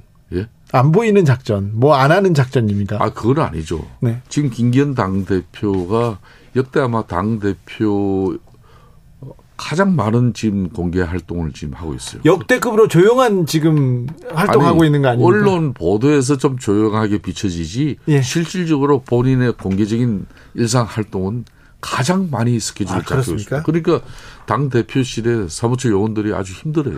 자, 그런데요. 네. 얼마 전에 이준석 전 대표가 뭐 네. 나는 노원으로 간다. 공천 못 받으면 무소속으로 간다고 이렇게 얘기했는데 이준석 공천을 줄까요? 안 줄까요? 벌써부터 관심이 많은데 어떻게 보세요? 이걸 미리 뭐 답을 내면은 그래도 아시잖아 답을 유권자들이 네. 재미도 없죠. 재미 없죠. 다 아, 아시잖아요. 그러니까 원래 총선 선거를 앞두기 전에는 당내 다양한 갈등 구조를 어느 당이 그래도 국민적인 납득이 갈 수 있는 상식선 선상에서 해소를 시키고 네. 또 어떤 답안을 만들어서 국민들에게 이렇게 우리 총선에서 우리 당에게 표를 달라 이런 그림을 만들어내는 겁니다. 그렇기 때문에 민주당도 지금 현재 저 어려운 구조지만은 지금 당장 쉽게 그렇게 뭐 국민들이 납득할 만한 수준의 민주당 내에 뭐 계획 방안이라든지 안정적인 어떤 그 답이 안 돕니다. 아니 이준석 전 대표가 그 정도 그 답은 10월 11일 12월 돼야 이제 그래요? 해야 됩니다. 아니 근데 이준석 전 대표가 무소속으로라도 또 나간다 이게 공천 못 받을 것 같다 이런 얘기 아닙니까? 아니 그래 해야 공천을 주는 거 아니에요? 그래요? 아 그런 건가요? 그러니까 뭐 이 공천은 사실상 내년 민주당이나 국민의힘도 내년 2월 달인데 네.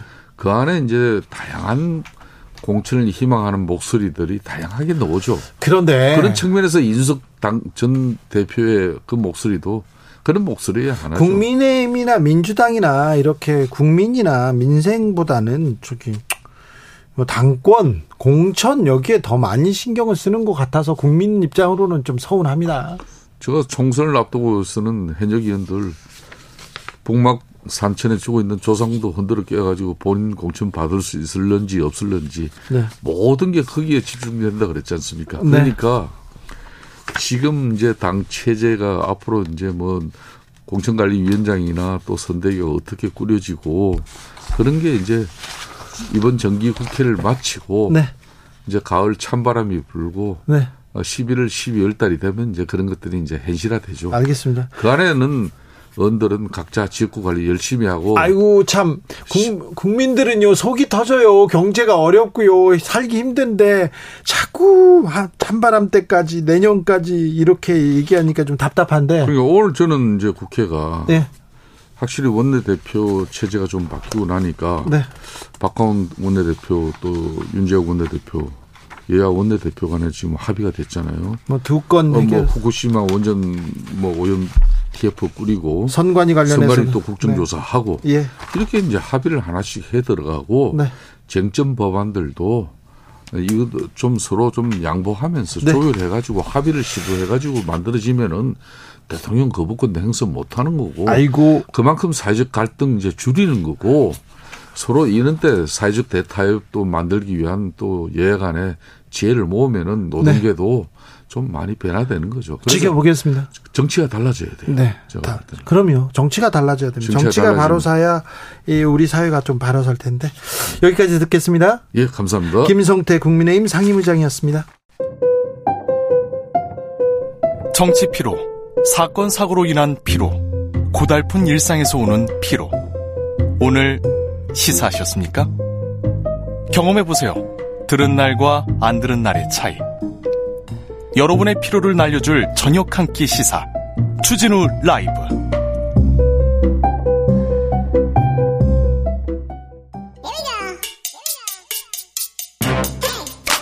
뉴스를 향한 진지한 고민 기자들의 수다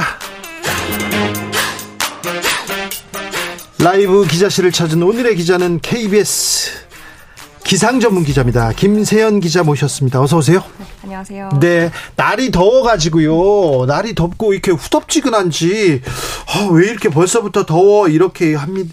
얘기하는 분들 많습니다. 5월인데 30도가 넘는 더위가 계속되고 있고요. 좀 후덥지근하고요. 올해는 또 역대급으로 덥다고 하는데 음, 왜 이렇게 덥습니까? 어떻게 준비해야 됩니까? 네, 사실은 이게 되게 뻔한 말일 수도 있지만 지구 온난화 때문에 아무래도 가, 어, 더위가 예, 더위가 아무래도 좀 더 평년보다 옛날에 비해서는 좀 더 조금 더울 게 더 많이 더워지고 약간 이런 게 있을 수밖에 없는 것 같아요. 그래요. 지구 온난화요? 네. 하, 참 작년에도 그랬던 것 같아요. 덥고 비 많이 오고 습하고 올해는 슈퍼 엘리뇨가 온다는데 이건 또 무슨 말입니까? 아, 이게 어, 많은 분들이 아셨을, 보도를 통해 아셨을 수도 있는데요. 3년 연속 라니냐가 있었거든요. 네. 그렇게 되면은 라니냐는 이제 동태평양, 열대 동태평양 쪽을 네. 기온을 좀 낮추는 역할을 했는데 네.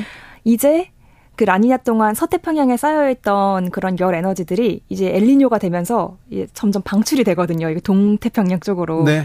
근데 이게 너무 3년 동안 쌓여있다 보니까 그 양이 너무 많아서 네. 이제 앞으로 엘리뇨가 오면서 이게 방출되면은 정말 강한 엘리뇨가 올 수 있다. 그럼 덥다는 거죠. 어, 우리나라는 더울 수도 있 가능성도 있죠. 네 네 네. 그래요? 네, 이 주변 국가들이 더 이제 태평양 쪽의 주변 국가들이 더 영향을 많이 받긴 하는데요. 네, 우리나라도 조금 더울 수 있다. 네, 뭐 7월 7월에 네. 한달 동안에 사흘 빼고 비 온다 이런 이런 얘기도 도는데 이거 사실입니까? 네, 이거 제가 안 그래도 한번 보도를 했었었는데요. 그게 사흘 빼고 비 온다는 거는 예전 통계를 바탕으로 그냥 예를 들어서 뭐 지난 10년 동안 세 번 비 왔었다 하면은 7월 1일에 세 번 비 왔다 하면은 7월 1일에 비가 온다. 그러니까 36번 비가 왔다 하면 6번 비가 왔다. 이 정도의 통계더라고요. 그래서 아, 예. 네, 그래서 예, 예보보다는 그건 약간 과거에 기반한 통계였다고 보시면 될 것 같습니다. 알겠습니다. 네. 아무튼 덥다. 좀 더울 것이다. 좀 준비해야 된다. 네. 근데 뭐 사흘 빼고 뭐 계속 덥다 이건 아니고요. 좀 지켜봐야 된다고 하는데 그런데요. 저는 이 뉴스 좀 심각하게 봤어요.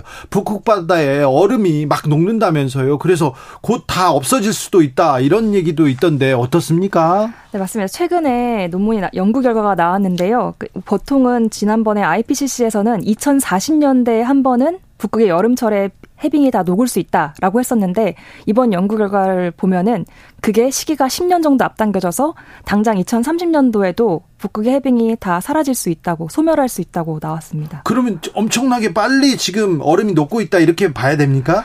네, 어, 그, 과거 통계를 보면요. 2010년대 들어서 해빙 면적이 그 지난 한 2000, 1980년대에 비해서 40%가 줄었대요. 면적 자체는. 예. 네, 그리고 부피도 약 70% 정도 줄었다고 하거든요. 그러니까 그만큼 계속해서 지금 녹아내리고 있는 상황입니다. 해빙이. 북극에서 얼음이 사라지면 음.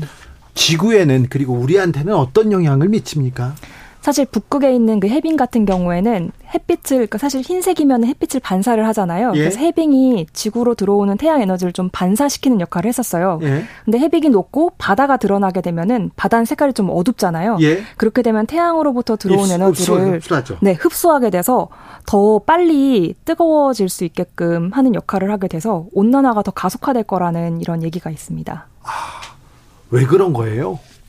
아. 왜 이렇게 얼음도 음. 높고요. 온난화 계속되는 겁니까? 온실가스 관련 있습니까? 네, 맞습니다. 그래서 이번 연구에서도 봤는데 그 연구진이 한번 왜 이거 원인이 도대체 뭘까 이렇게 비교를 해봤더니 뭐 에어로졸 그 먼지라든지 다른 영향들도 다 같이 해봤는데 인간 활동으로 인한 온실가스 증가가 가장 큰 영향으로 분석이 됐어요. 어, 자 북극 얼음이 다 이렇게 녹는다. 여름 그 여름에만 녹겠죠? 아, 근데 그것도 보통은 여름철에 주로 예. 많이 녹는다고 알려져 있는데요. 예. 근데 연구진이 연구를 했, 그 결과를 봤더니 이게 여름뿐만 아니라 전, 전반적인 1년 내내 온실가스로 인해서 녹고 있는 거를 확인했다고 합니다. 아, 그래요? 예. 겨울에도 녹고 있다. 그러면요. 저 북극에 얼음 녹으면요. 북극곰은 어떻게 살아요? 그렇죠. 아무래도 서식지를 잃게 되는데요. 그 네. 아무래도 그래서 연구 결과를 비롯해서 여태까지 나온 결과들을 보면 네. 생물 다양성이 북극에 있는 생물 다양성이 굉장히 많이 줄어든다고 합니다. 북극에 살고 있는 새도 서식지를 잃게 되는 거고 예. 북극곰 또한 서식지를 잃고 이제 다른 곳으로 가게 되겠죠. 약간 네. 소멸되고. 아그 어, 다른 데라도 어떻게 네. 좀 이주시켜야 될 텐데. 그렇죠. 그래서 가끔 그런 다른 해외 영상을 보면 북극곰들이 먹이를 찾아서 뭐 이제 사람 사는 곳까지 네. 내려오고 이런 영상들이 있잖아요. 네. 그래서 아무래도 그렇게 지내야 될 것 같아요. 네, 아무래도 또 또 제가 또 알기로는 북극곰이 이제 해빙을 타고 사냥을 못 하니까 이제 예. 새 둥지 북극 쪽에 있는 그 극지방 쪽에 살고 있는 새 둥지에 있는 그 알을 예. 깨서 단백질 섭취를 한다고 예, 네. 그렇게도 알려져 있습니다. 죄송합니다만 고래는 어떻게 됩니까? 고래. 아, 고래요. 네. 아, 고래까지는 제가 네. 생각을 해보지 못했는데요. 죄송합니다. 지금 아, 지금 저 북극곰과 고래는 다 없는 질문이어가지고요. 네. 어, 지난해 추웠어요. 매우 추웠는데 음. 추웠는데 기록적인 한파가 또 북극 해빙이 녹은 탓이다 이런 보도도 있던데 이건 또 무슨 말입니까? 그 아무래도 북극 해빙이 녹으면요. 약간 뭐랄까 우리나라 중위도 지역에 네. 이제 기류가 느려지면서 한 예. 자리에 계속 고기압이 있거나 한 자리에 저기압이 있는 현상이 발생을 하게 돼요. 예. 그러면 이제 한 자리에 만약에 그렇게 고기압이 있다. 우리나라 쪽에 찬 공기를 불어넣는 고기압이 있다 하면은 걔가 계속해서 찬 공기를 우리나라 쪽에 불어넣는 역할을 하게 되는 거죠. 네. 근데 그렇게 되면 우린 계속해서 기온이 낮아지는 그러한 많은 그러니까 강한 한파를 맞이할 수가 있는 거고 예. 반대로 또 저기압이나 이런 다른 기압계에 걸리게 되면 반대로 따뜻한 여름을 아 따뜻한 겨울을 보낼 수도 있습니다. 네. 자, 그러면 이제 고민해 봐야 됩니다. 그래서 어떻게 해야 북극 캐빙 녹지 않을 않게 할 수 있나 이렇게 노력해야 되는데 좀 늦춰야 될 거 아닙니까? 그 방법이 뭡니까? 사실 아까도 말씀드렸던 것처럼 온실가스 때문에 많이 녹았잖아요. 예. 북극해빙이. 그래서 연구진한테도 물어봤는데 이게 뭐 비극적이고 암울한 얘기뿐만 아니라 온실가스를 줄이면 북극해빙 같은 경우에는 다시 돌아올 수 있다. 아, 그렇기 때문에 우리가 빨리 이제 온실가스를 줄이는 그 탄소 중립 예, 예, 노력을 해야 된다라고 하시더라고요. 예. 네. 알겠습니다. 기상 전문 기자인데요. 네. 되게 어려운 일 하시네요. 이런 공부 좋아하셨어요? 어, 네, 저는 그래서 전공도 이쪽으로 아, 그래요? 했고 네. 오, 오치크 헤어 막 그런 거 좋아하셨구나. 아, 네. 네. 자, 온실가스 줄이자 줄이자 말은 합니다. 탄소 중립 줄이 한다고 하는데 기업이 잘하고 있는지 나라가 잘하고 있는지는 모르겠어요. 그런데요. 정부나 뭐 정부 차원, 기업 차원 말고요. 우리는 뭘 어떻게 해야 됩니까? 우리는 뭘 어찌해서 좀 노력해서 노력해서 줄일 수 있을까요? 사실 저는 이게 어 개인이 뭐 텀블러 쓰고 이런 것도 굉장히 중요하다고 생각을 하는데요. 네. 환경 지키고 하는 것도 좋은데 아무래도 이러한 분야에 관심을 계속 가져주는 게 가장 중요하다고 생각을 해요. 왜냐면은 네. 그런 관심들이 모여서 정책이 생기고 예. 그리고 이제 기업도 움직이게 되는 거기 때문에 네. 이런 환경 문제에 계속 관심을 가져주는 게 가장 알겠습니다. 중요하다고 생각합니다. 관심은 가질게요. 네. 그럼 관심 가지면은 기자님 한번 더 오셔야 되겠습니다. 네. 네. 자, KBS 김세연 기자에게 우리 지구 얘기 그리고 어, 올여름 덥다는 얘기 들었습니다. 우린 뭘 할 건지도 고민해 봤습니다. 감사합니다. 네, 감사합니다. 교통정보센터 다녀오겠습니다. 김한나 씨.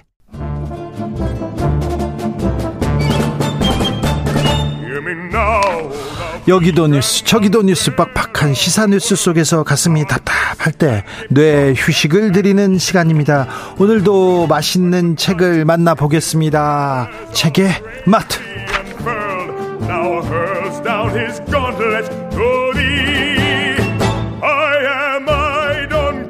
김갑수 평론가 어서 오세요. 안녕하세요. 정선태 교수님 어서 오세요. 네, 안녕하세요. 네. 김갑수 선생님 아, 혈색이 좋아지셨어요. 아, 네. 예. 건강해지셔서요. 아, 예, 예. 좀 걱정했거든요. 편찮으셔가지고 못 오고 그러셔가지고. 예. 그 얘기하지 맙시다. 아, 그럴까요? 네. 아니, 근데, 어, 조, 좋아, 좋아지셨으니까. 네. 딩글딩글하면 좋아져요. 그렇습니까? 네. 딩글딩글이 중요합니까? 네. 네. 정선태 교수님? 네. 오늘 왜 이렇게, 어? 예뻐지셨는데요? 네, 버스 타고 오면서 졸다가. 네. 이 버스 정장을 지나쳤습니다. 아 그래요? 바퀴 빙 돌고 왔습니다. 네. 그럼 또 잠은 좀 주무셨겠네요. 네. 네. 자 오늘도 맛있는 책을 좀 맛보겠습니다. 오늘은 어떤 책입니까? 자 천명관 그의 소설 네. 고래. 아유 괴물 같은 소설이죠. 네. 딱 나오는 게 벌써 괴물 같은 이군요. 그렇죠. 2004년에 천명관의 고래라는 소설이 나왔을 때요. 독서계에서는 정말 이상한 작품이 나타났다. 센세이션. 네. 어. 네. 그리고 20년 세월이 흘렀는데 네. 그 올해 초에 그 뭐 우리 문학상 하면 네. 뭐 노벨 문학상, 프랑스 콩쿠르상, 영국의 음. 부커상 세계에서 음. 얘기하는데 네. 부커상 최종 후보까지 올랐죠. 그렇죠. 음. 네. 외국에서 전명관을 주목하다니 그럴만해 그런 사람들도 많았어요. 왜 이제냐인데 그건 네. 아주 단순한 이유예요. 번역이 이번에 된 거예요. 아 그렇군요. 최근에 돼갖고 네. 영국에서 보고 이제 굉장히 주목을 했죠. 그래서 네. 탈것 같다고 생각하는 분이 많았는데 워낙 그 노 대가가 수상을 하시는 바람에 네. 북커상 수상은 불발됐지만 네. 뭐 그건 뭐 중요한 것 같지는 않고요. 네. 어쨌든 우리가 보유하고 있는 천명관이란 작가가 어, 세계 평단에 이렇게 이제 주목받는 음. 존재가 됐다. 여기까지 얘기할 수 있을 것 같아요. 그러게요. 음. 네. 사실 근데 우리 문학의 깊이가 절대 일본한테 떨어지거나 다른 나라에 떨어지지 않습니다. 일단 우리나라는요. 너무 많은 아픔과 음. 많은 경험이 있어요. 그래서 한이 막 쭉 흐르는데 우리가 그 남미의 대가들한테 그 음. 중국 일본한테 밀리지 않는데 사실은 국제적으로 이렇게 주목받지는 못했거든요. 번역 문제도 있고 그런데 그렇습니다. 그런데 좀 달라지는 것 같아요. 네. 이 맨부커 상이 영어권 작품들 대상으로 주로 합니다. 네. 근데 이제 우리 천명관 고래가 최종 후보에 오른 음, 그 케이스는 맨부커 인터내셔널. 예. 그러니까 번역, 번역, 번역 네. 영어로 번역된 경우죠. 우리 한강의 사례가 있습니다. 예. 네. 네, 저도 기대를 했는데 아쉽게 됐습니다. 그리고 말씀하신 대로 한국 문학이 세계 문학 그 판에 많이 알려지지 않는 결정적인 이유는 번역 같아요. 네. 이 번역이 많이 한다고 하는데 예, 다른 그 사례 일본이나 중국에 비하면은 아주 뭐 모자란 것 같습니다. 예. 더 많은 어, 지원, 뭐, 이, 투자를 해야 되는데, 다른, 어, 음악이나 이런 데 비해서는 많이 알려진 것 같지 않습니다. 네. 이제 시작이니까 네. 쭉쭉 나가면 아니, 그러니까 우리 K 콘텐츠 얘기하면 우선은 그 대중문화가 떠올리게 되지 않습니까? 네. 뭐 K-팝이나 드라마, 영화. 음. 그러니까 역순인 것 같아요. 한국 문화의 위상이 대중문화를 중심으로 음. 확산이 되다 보니 음. 저 나라가 본격 문학이 없을 리가 없죠. 어, 그렇죠. 네. 그래서 번역 자원들도 뭐 그동안 많이 활성화됐고 그다음에 해외에 좀그 조금 영향력 있는 분들이 어쨌든 한국 문학에 주목하자 하는 흐름은 있는 것 같아요. 네. 그래서 클래식 음악과 그다음에 이 본격 문학 둘이 지금 비로소 좀 발응하는 쪽이 아닐까? 네. 클래식은 뭐 너무 할 정도로 수상을 많이 하고 네, 있는 중이고 네, 네. 문학 작품도 하나는 외국에서 크게 베스트셀러가 되는 체험들도 해봐야 되고 네. 또 하나는 유력한 문학상 수상도 어, 또 기회 되는 대로 해야 되는데 지금 뭐 한 여덟 아홉 가지 후보작 유명한 상의 후보작에 우리 이제 한국 문학 작품이 올라 있을 정도로 이제 세계 무대에 우리 문학이 비상하는 과정이 아닐까 싶고 음. 예, 오늘 소개해드린 고래도 그런 역할의 한 축을 담당하는 것 같습니다. 네. 네. 저는 한 작가에게 좀 빠지면은 이 작가 작품 전체를 이렇게 읽게 되는데. 그렇죠. 기다렸다 네. 읽고 그렇겠죠. 고래도 재밌지만 고래가 뭐 제일 좋긴 해요, 저는. 근데 그래. 그 이후에 나온 예, 나의 우리? 삼촌 브루스리. 예. 이거 우리 어, 이 애청자들께 꼭 권합니다. 너무너무 재밌습니다. 어, 우리 네. 한국의 그 현대사죠. 네. 60년대 1, 2권으로 네. 현대사를 이소룡의 삶과 이게 엮어서 보여주는 정말 재밌는 소설이었고 또 영화도 만들어진 고령화 가족 도 재밌죠. 이것도 너무 재밌습니다. 네. 그리고 단편집이 예. 유쾌한 하녀 마리사. 예. 단편들도 아주 흥미진진합니다. 일단 상상력을 파괴하는 데는 대단한 재능을 음. 가진 현명관. 네. 자, 소설계 프랑켄슈타인인데 괴물 같은 현명관의 고래로 들어가 보겠습니다. 근데 괴물 같다고 하는데 저는 그렇게 괴물스럽고 보이지가 않아요. 그러니까 상상력의 에, 확장 뭐 이 정도에서는 얘기할 수 있을 것 같은데 네. 뭐 괴물 같다고 얘기하기 어렵습니다. 그때만 해도 그냥 그, 그만 뭐라고 해야 음. 되나요? 아 그런 류의 소설이 아, 없었던 때 아니었습니까? 그러니까 우리가 그 고정관념으로 갖고 있는 소설 문법이라고 네. 있는데 그걸 좀 벗어나 있는 거죠. 그렇죠. 예. 그러니까 이 노파에서 금보기에서 음. 이제 3대 여인 얘기가 펼쳐진데 도대체 어떻게 두 손을 잡을 수 없을 정도로 얘기가 얘기에 꼬리에 꼬리 꼬리를 물고 음. 들어가는데 이게 환상 같기도 하고 음. 현실 세계 같기도 하고 동화 같기도 하고 동화 같기도 하고 네. 정말 그러니까 어, 우리 문학 속에서 별로 경험해 보지 못한 음. 그런 그 유형의 작품인 거죠. 예. 근데 무엇보다 그냥 그 끊임없이 그 줄거리 속에 이제 빨려 들어가면서 재미를 주니까 음. 만약 이게 재미있지 않았다면 음. 지금껏 살아남아서 이렇게 음. 두고두고 얘기되는 우리의 중요한 문화 작품이 되지 못했을 거예요. 네. 맞습니다. 결정적인 건 이야기의 힘인 것 같아요. 예, 예. 그러니까 모든 어 뭐 소설이 이야기의 힘을 바탕으로 할 수밖에 없는데 네. 천명관의 이야기 풀어내는 솜씨는 압권인 것 같긴 합니다. 네. 너무 재밌어요. 자 들어가 볼까요? 네, 이 어디서부터 들어야 할지 모르겠는데 네.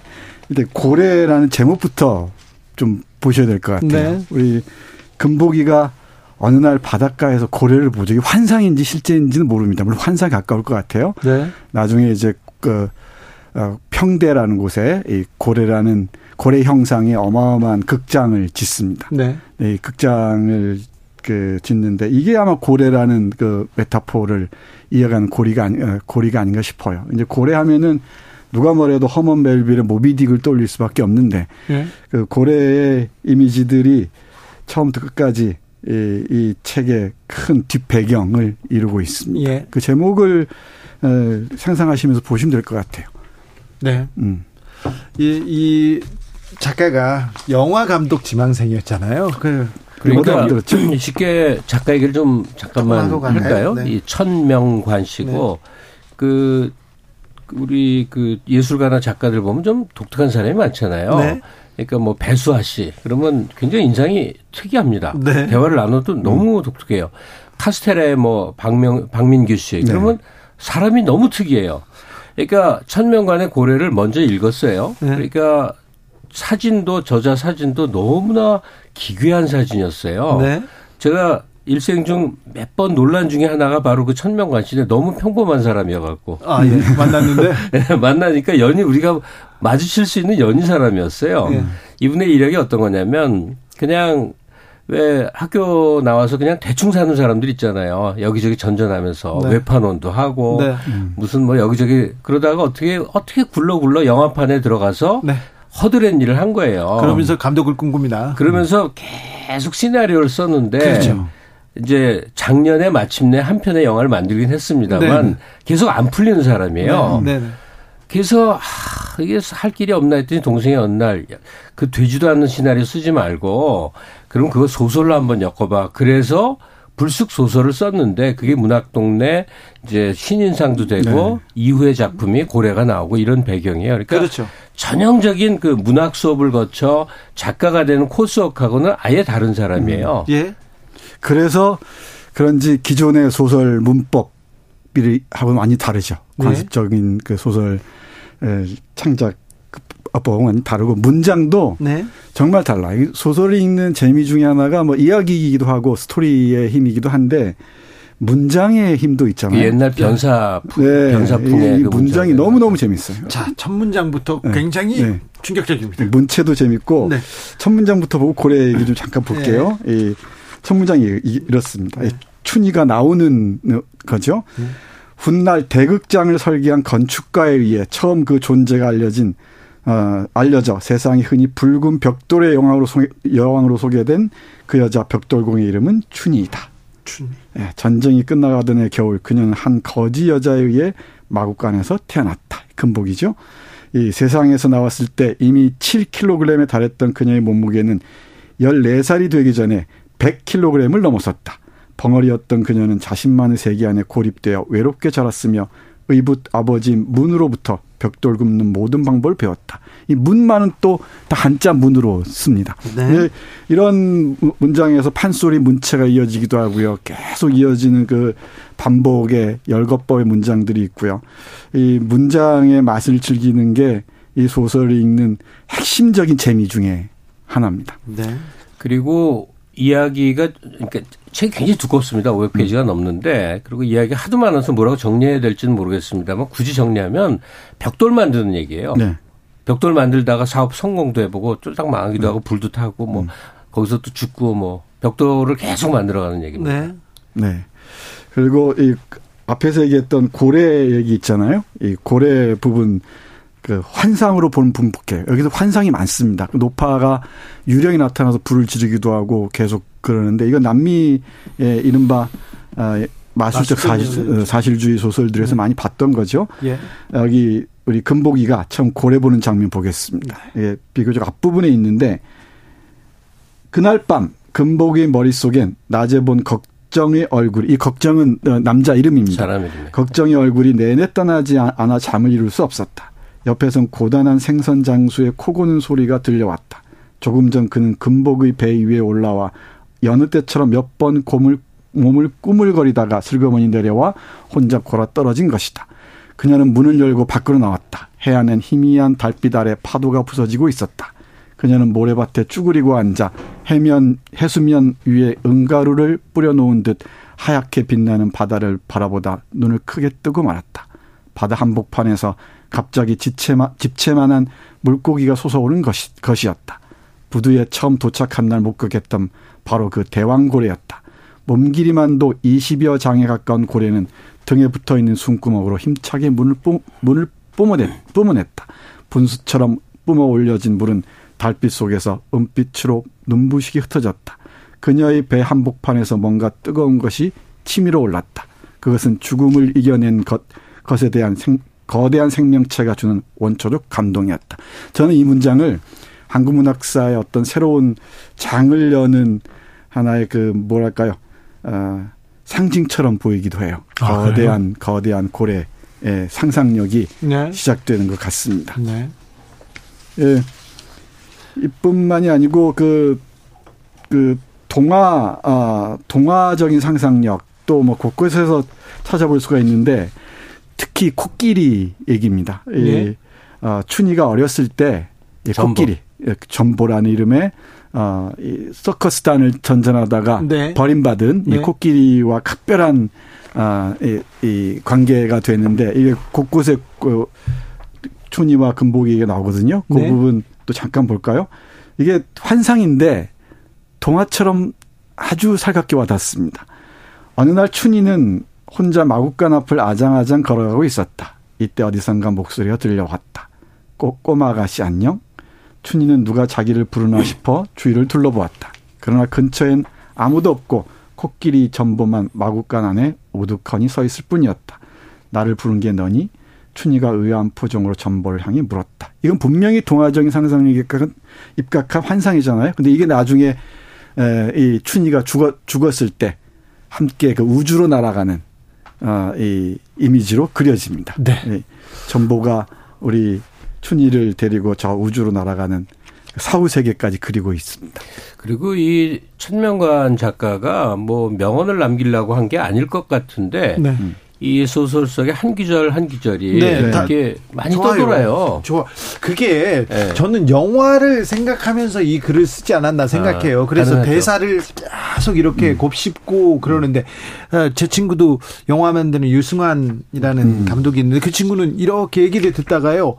어, 쓸 말이 있다, 쓸 단어나 쓸 단어가 그 문장이 있으면 꼭 적어놨다가 나중에 써먹더라고요. 음. 그게 왜 여기서 나와 얘기하는데 그 생각이 있었던 것 같아요. 이 고래에 나오는 기절 몇개 네. 소개해드릴게요. 인생을 살아간다는 건 끊임없이 쌓이는 먼지를 닦아내는 일이야. 음. 우리는 우리가 하는 행동에 의해 우리가 된다. 음. 우린 사라지는 거야, 영원히. 하지만 두려워하지 마. 네가 나를 기억했듯이 누군가 나를 기억한다면 그것은 존재하는 것과 마찬가지거든. 음. 뭐 이런 식의 이제 귀절들이 네. 이렇게 넷 인터넷상에 이렇게 떠돌더라고요. 네, 네, 네. 고래의 한 부분 뭐 이래갖고요. 네. 네.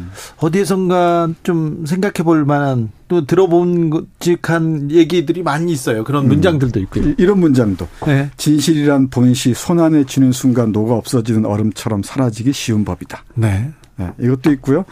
또 이야기란 바로 부조리한 인생에 대한 탐구이기 때문이다. 네. 따라서 그것을 설명한다는 것은 간단한 일이 아니다. 뭔가 불순한 의도를 가진 자들만이 세상을 쉽게 설명하려고 한다. 조희용님께서 문체의 맛, 아, 상상의 맛을 보기 위해서 고려 읽어야겠네요. 네. 그냥 시간 간 줄 모르죠. 네. 이거는 뭐 누구나 장담할 수 있는 건데 그 마무리 삼아 얘기를 하자면 그 천명관 씨가 사실 영화를 만들기 위해서 네. 일생 노력했고 20년 만에 드디어 작년에 네, 영화를 뜨거운, 뜨거운 피가 네. 나왔는데 일단 우리 영화관이 썰렁해갖고 네. 흥행이 잘 안 된 거예요. 굉장히 어려웠죠. 예. 네. 근데 보신 분들 지금도 볼 수 있거든요. 네. 유튜브에서 이제 천 원 내면 보는데 저는 봤는데 정우, 김갑수, 네. 뭐 하여간 이게 굉장히 재밌는데 왜 지금 안 읽힐까 생각하니까 이거 보려면 엄청 집중을 해야 돼요. 그 스토리 라인에. 네. 그러니까 천명관식 고래와 뭐 스토리는 다릅니다만 이 작년에 영화 뜨거운 피가 음. 네. 내적으로 이렇게 연결되는 느낌을 좀 받았어요. 아, 그러셨어요? 네. 아, 네. 거기 배우 김갑수입니다. 우리 네. 김갑수 선생님이 나오진 않습니다. 네. 그리고 소설을 읽다 보면은 수많은 법칙들이 나와요. 네. 거리의 법칙, 독재의 법칙 여기 장군 얘기 나오거든요. 네. 이 금복이가 나중에 장군에게 아주 혹독한 그 고통을 당하기도 하는데 사랑의 법칙, 뭐 권태의 법칙 이 법, 법칙들 하나하나 찾아가는 것도 아주 재밌을 것 같습니다. 문장의 맛만 말씀드렸는데 이건 제가 좀 어, 힘주어서 말할 필요가 있을 것 같습니다. 요즘 작가들 소설을 읽거나 번역하는 그 번역 일본 소설 읽을 때, 그러니까 외국 소설 읽을 때는 이런 맛을 느낄 수가 없어요. 아. 그러니까 우리 한국어, 살아있는 한국어의 느낌이 있잖아요. 네. 근데 요즘 젊은 작가들의 글쓰기는 그러니까 뭐랄까 규격화된 문장이라는 느낌이 아주 강합니다. 그리고 표준화된 문장이라고 할까요? 몇몇 작가들은 뭐 그렇지 않습니다만은. 근데 이 천명관은 천명관이 저하고 세대가 같은데 64년생 세대 같은데 그 오래전에 이 윗세대들로부터 들은 언어들이 있었는지 정말 언어를 구사하는 힘이 대단합니다. 아 그래서 평단에서 음. 해외 작가랑 비유를 할 때이 음. 천명관 씨는 두 명과 두 명을 자꾸 언급하더라고요. 하나는 이제 역시나 가브리엘 마르케스 네. 막 뭔가 막 신비로운 세, 새로운 세상이 펼쳐지듯이 얘기가 흘러가니까 네. 그리고 오쿠다 히데오 일본 작가. 음, 음. 그러니까 네. 구성이 절묘해 갖고 어떻게 어떻게 어떻게 이렇게 엮이지 하는 놀라움을 주는 게 이제 오쿠다 히데오인데 천명관이 그런 세계라고 많이들 영화를 항상 염두에 둔 것 같다 이런 생각이 좀 음. 들어요. 근데 그 시나리오 얘기도 많이 하고 영화적 상상도 얘기 많이 하는데 그것도 그렇고 저는 이 소설의 새로운 실험들이 예, 앞으로 한국 문학의 향방에 중요한 그 방향타가 되지 않을까 싶기도 합니다. 네. 거의 20년 만에 세계 병단의 주목을 받았다니, 아, 이제 니네들이 전면관을 아는구나, 이렇게 생각해서 반가웠어요, 아무튼. 네. 아마 아. 앞으로 천명관 씨 남은 작품도 번역되고 하면서 네. 이제 한국 문학에 관심 가진 사람들에게 천명관도 이제 빼놓을 수 없는 존재로 등극이 될 것 같아요. 네. 특히 소설에서 볼 수 있는 그 감옥 장면도 좀 과장되긴 했지만 아주 흥미롭고요. 그리고 네. 금복이라는 좀 이상할 정도로 이 괴기스러운 힘을 가진 여성이죠. 그 여성의 순환사도 좀 과장한 것처럼 보이지만은 새로운 그 인간에 대한 질문을 통찰을 담고 있지 않은가 싶기도 합니다. 북한상 탈것 같다고들 다 기자들이 음. 예측했었거든요. 저도 그랬습니다. 아 안타까운데 어, 이 뭐. 기회에 한번 다시 읽어보는 건 정말 네. 강추드립니다. 네. 은행토리님께서 아 고래 너무 재밌어가지고요. 네. 너무 너무 재밌어가지고 밤새워 읽고 출근했어요. 얘기하는데 한번 쥐면 이거 네. 놓기 어려워요. 한번 빠지면 헤어 헤어 나오기 쉽지 않습니다. 네. 한번 빠져보시죠. 자, 오늘은 천명관의 고래 함께 읽어봤습니다. 김갑수 선생님 그리고 정선태 선생님 오늘도 감사했습니다. 네, 네 고맙습니다. 고맙습니다. 고래 하면 모비딕 생각하는데 프리윌리라는 영화도 또 있었습니다. 네, 그래서 그그 노래 하나 준비했습니다. 마이클 잭슨의 목소리로 듣습니다. Will You Be There 들으면서 저는 여기서 물러나겠습니다. 오늘 밤부터 내일 새벽 사이에 중부지방 중심으로 돌풍, 천둥, 번개를 동반한 강한 비 내릴 것으로 전망됩니다. 비 피해 없도록 잘 대비하셔야 합니다. 주진우 라이브 여기서 인사드리고요. 저는 내일 오후 5시 5분에 돌아옵니다. 지금까지 주진우였습니다.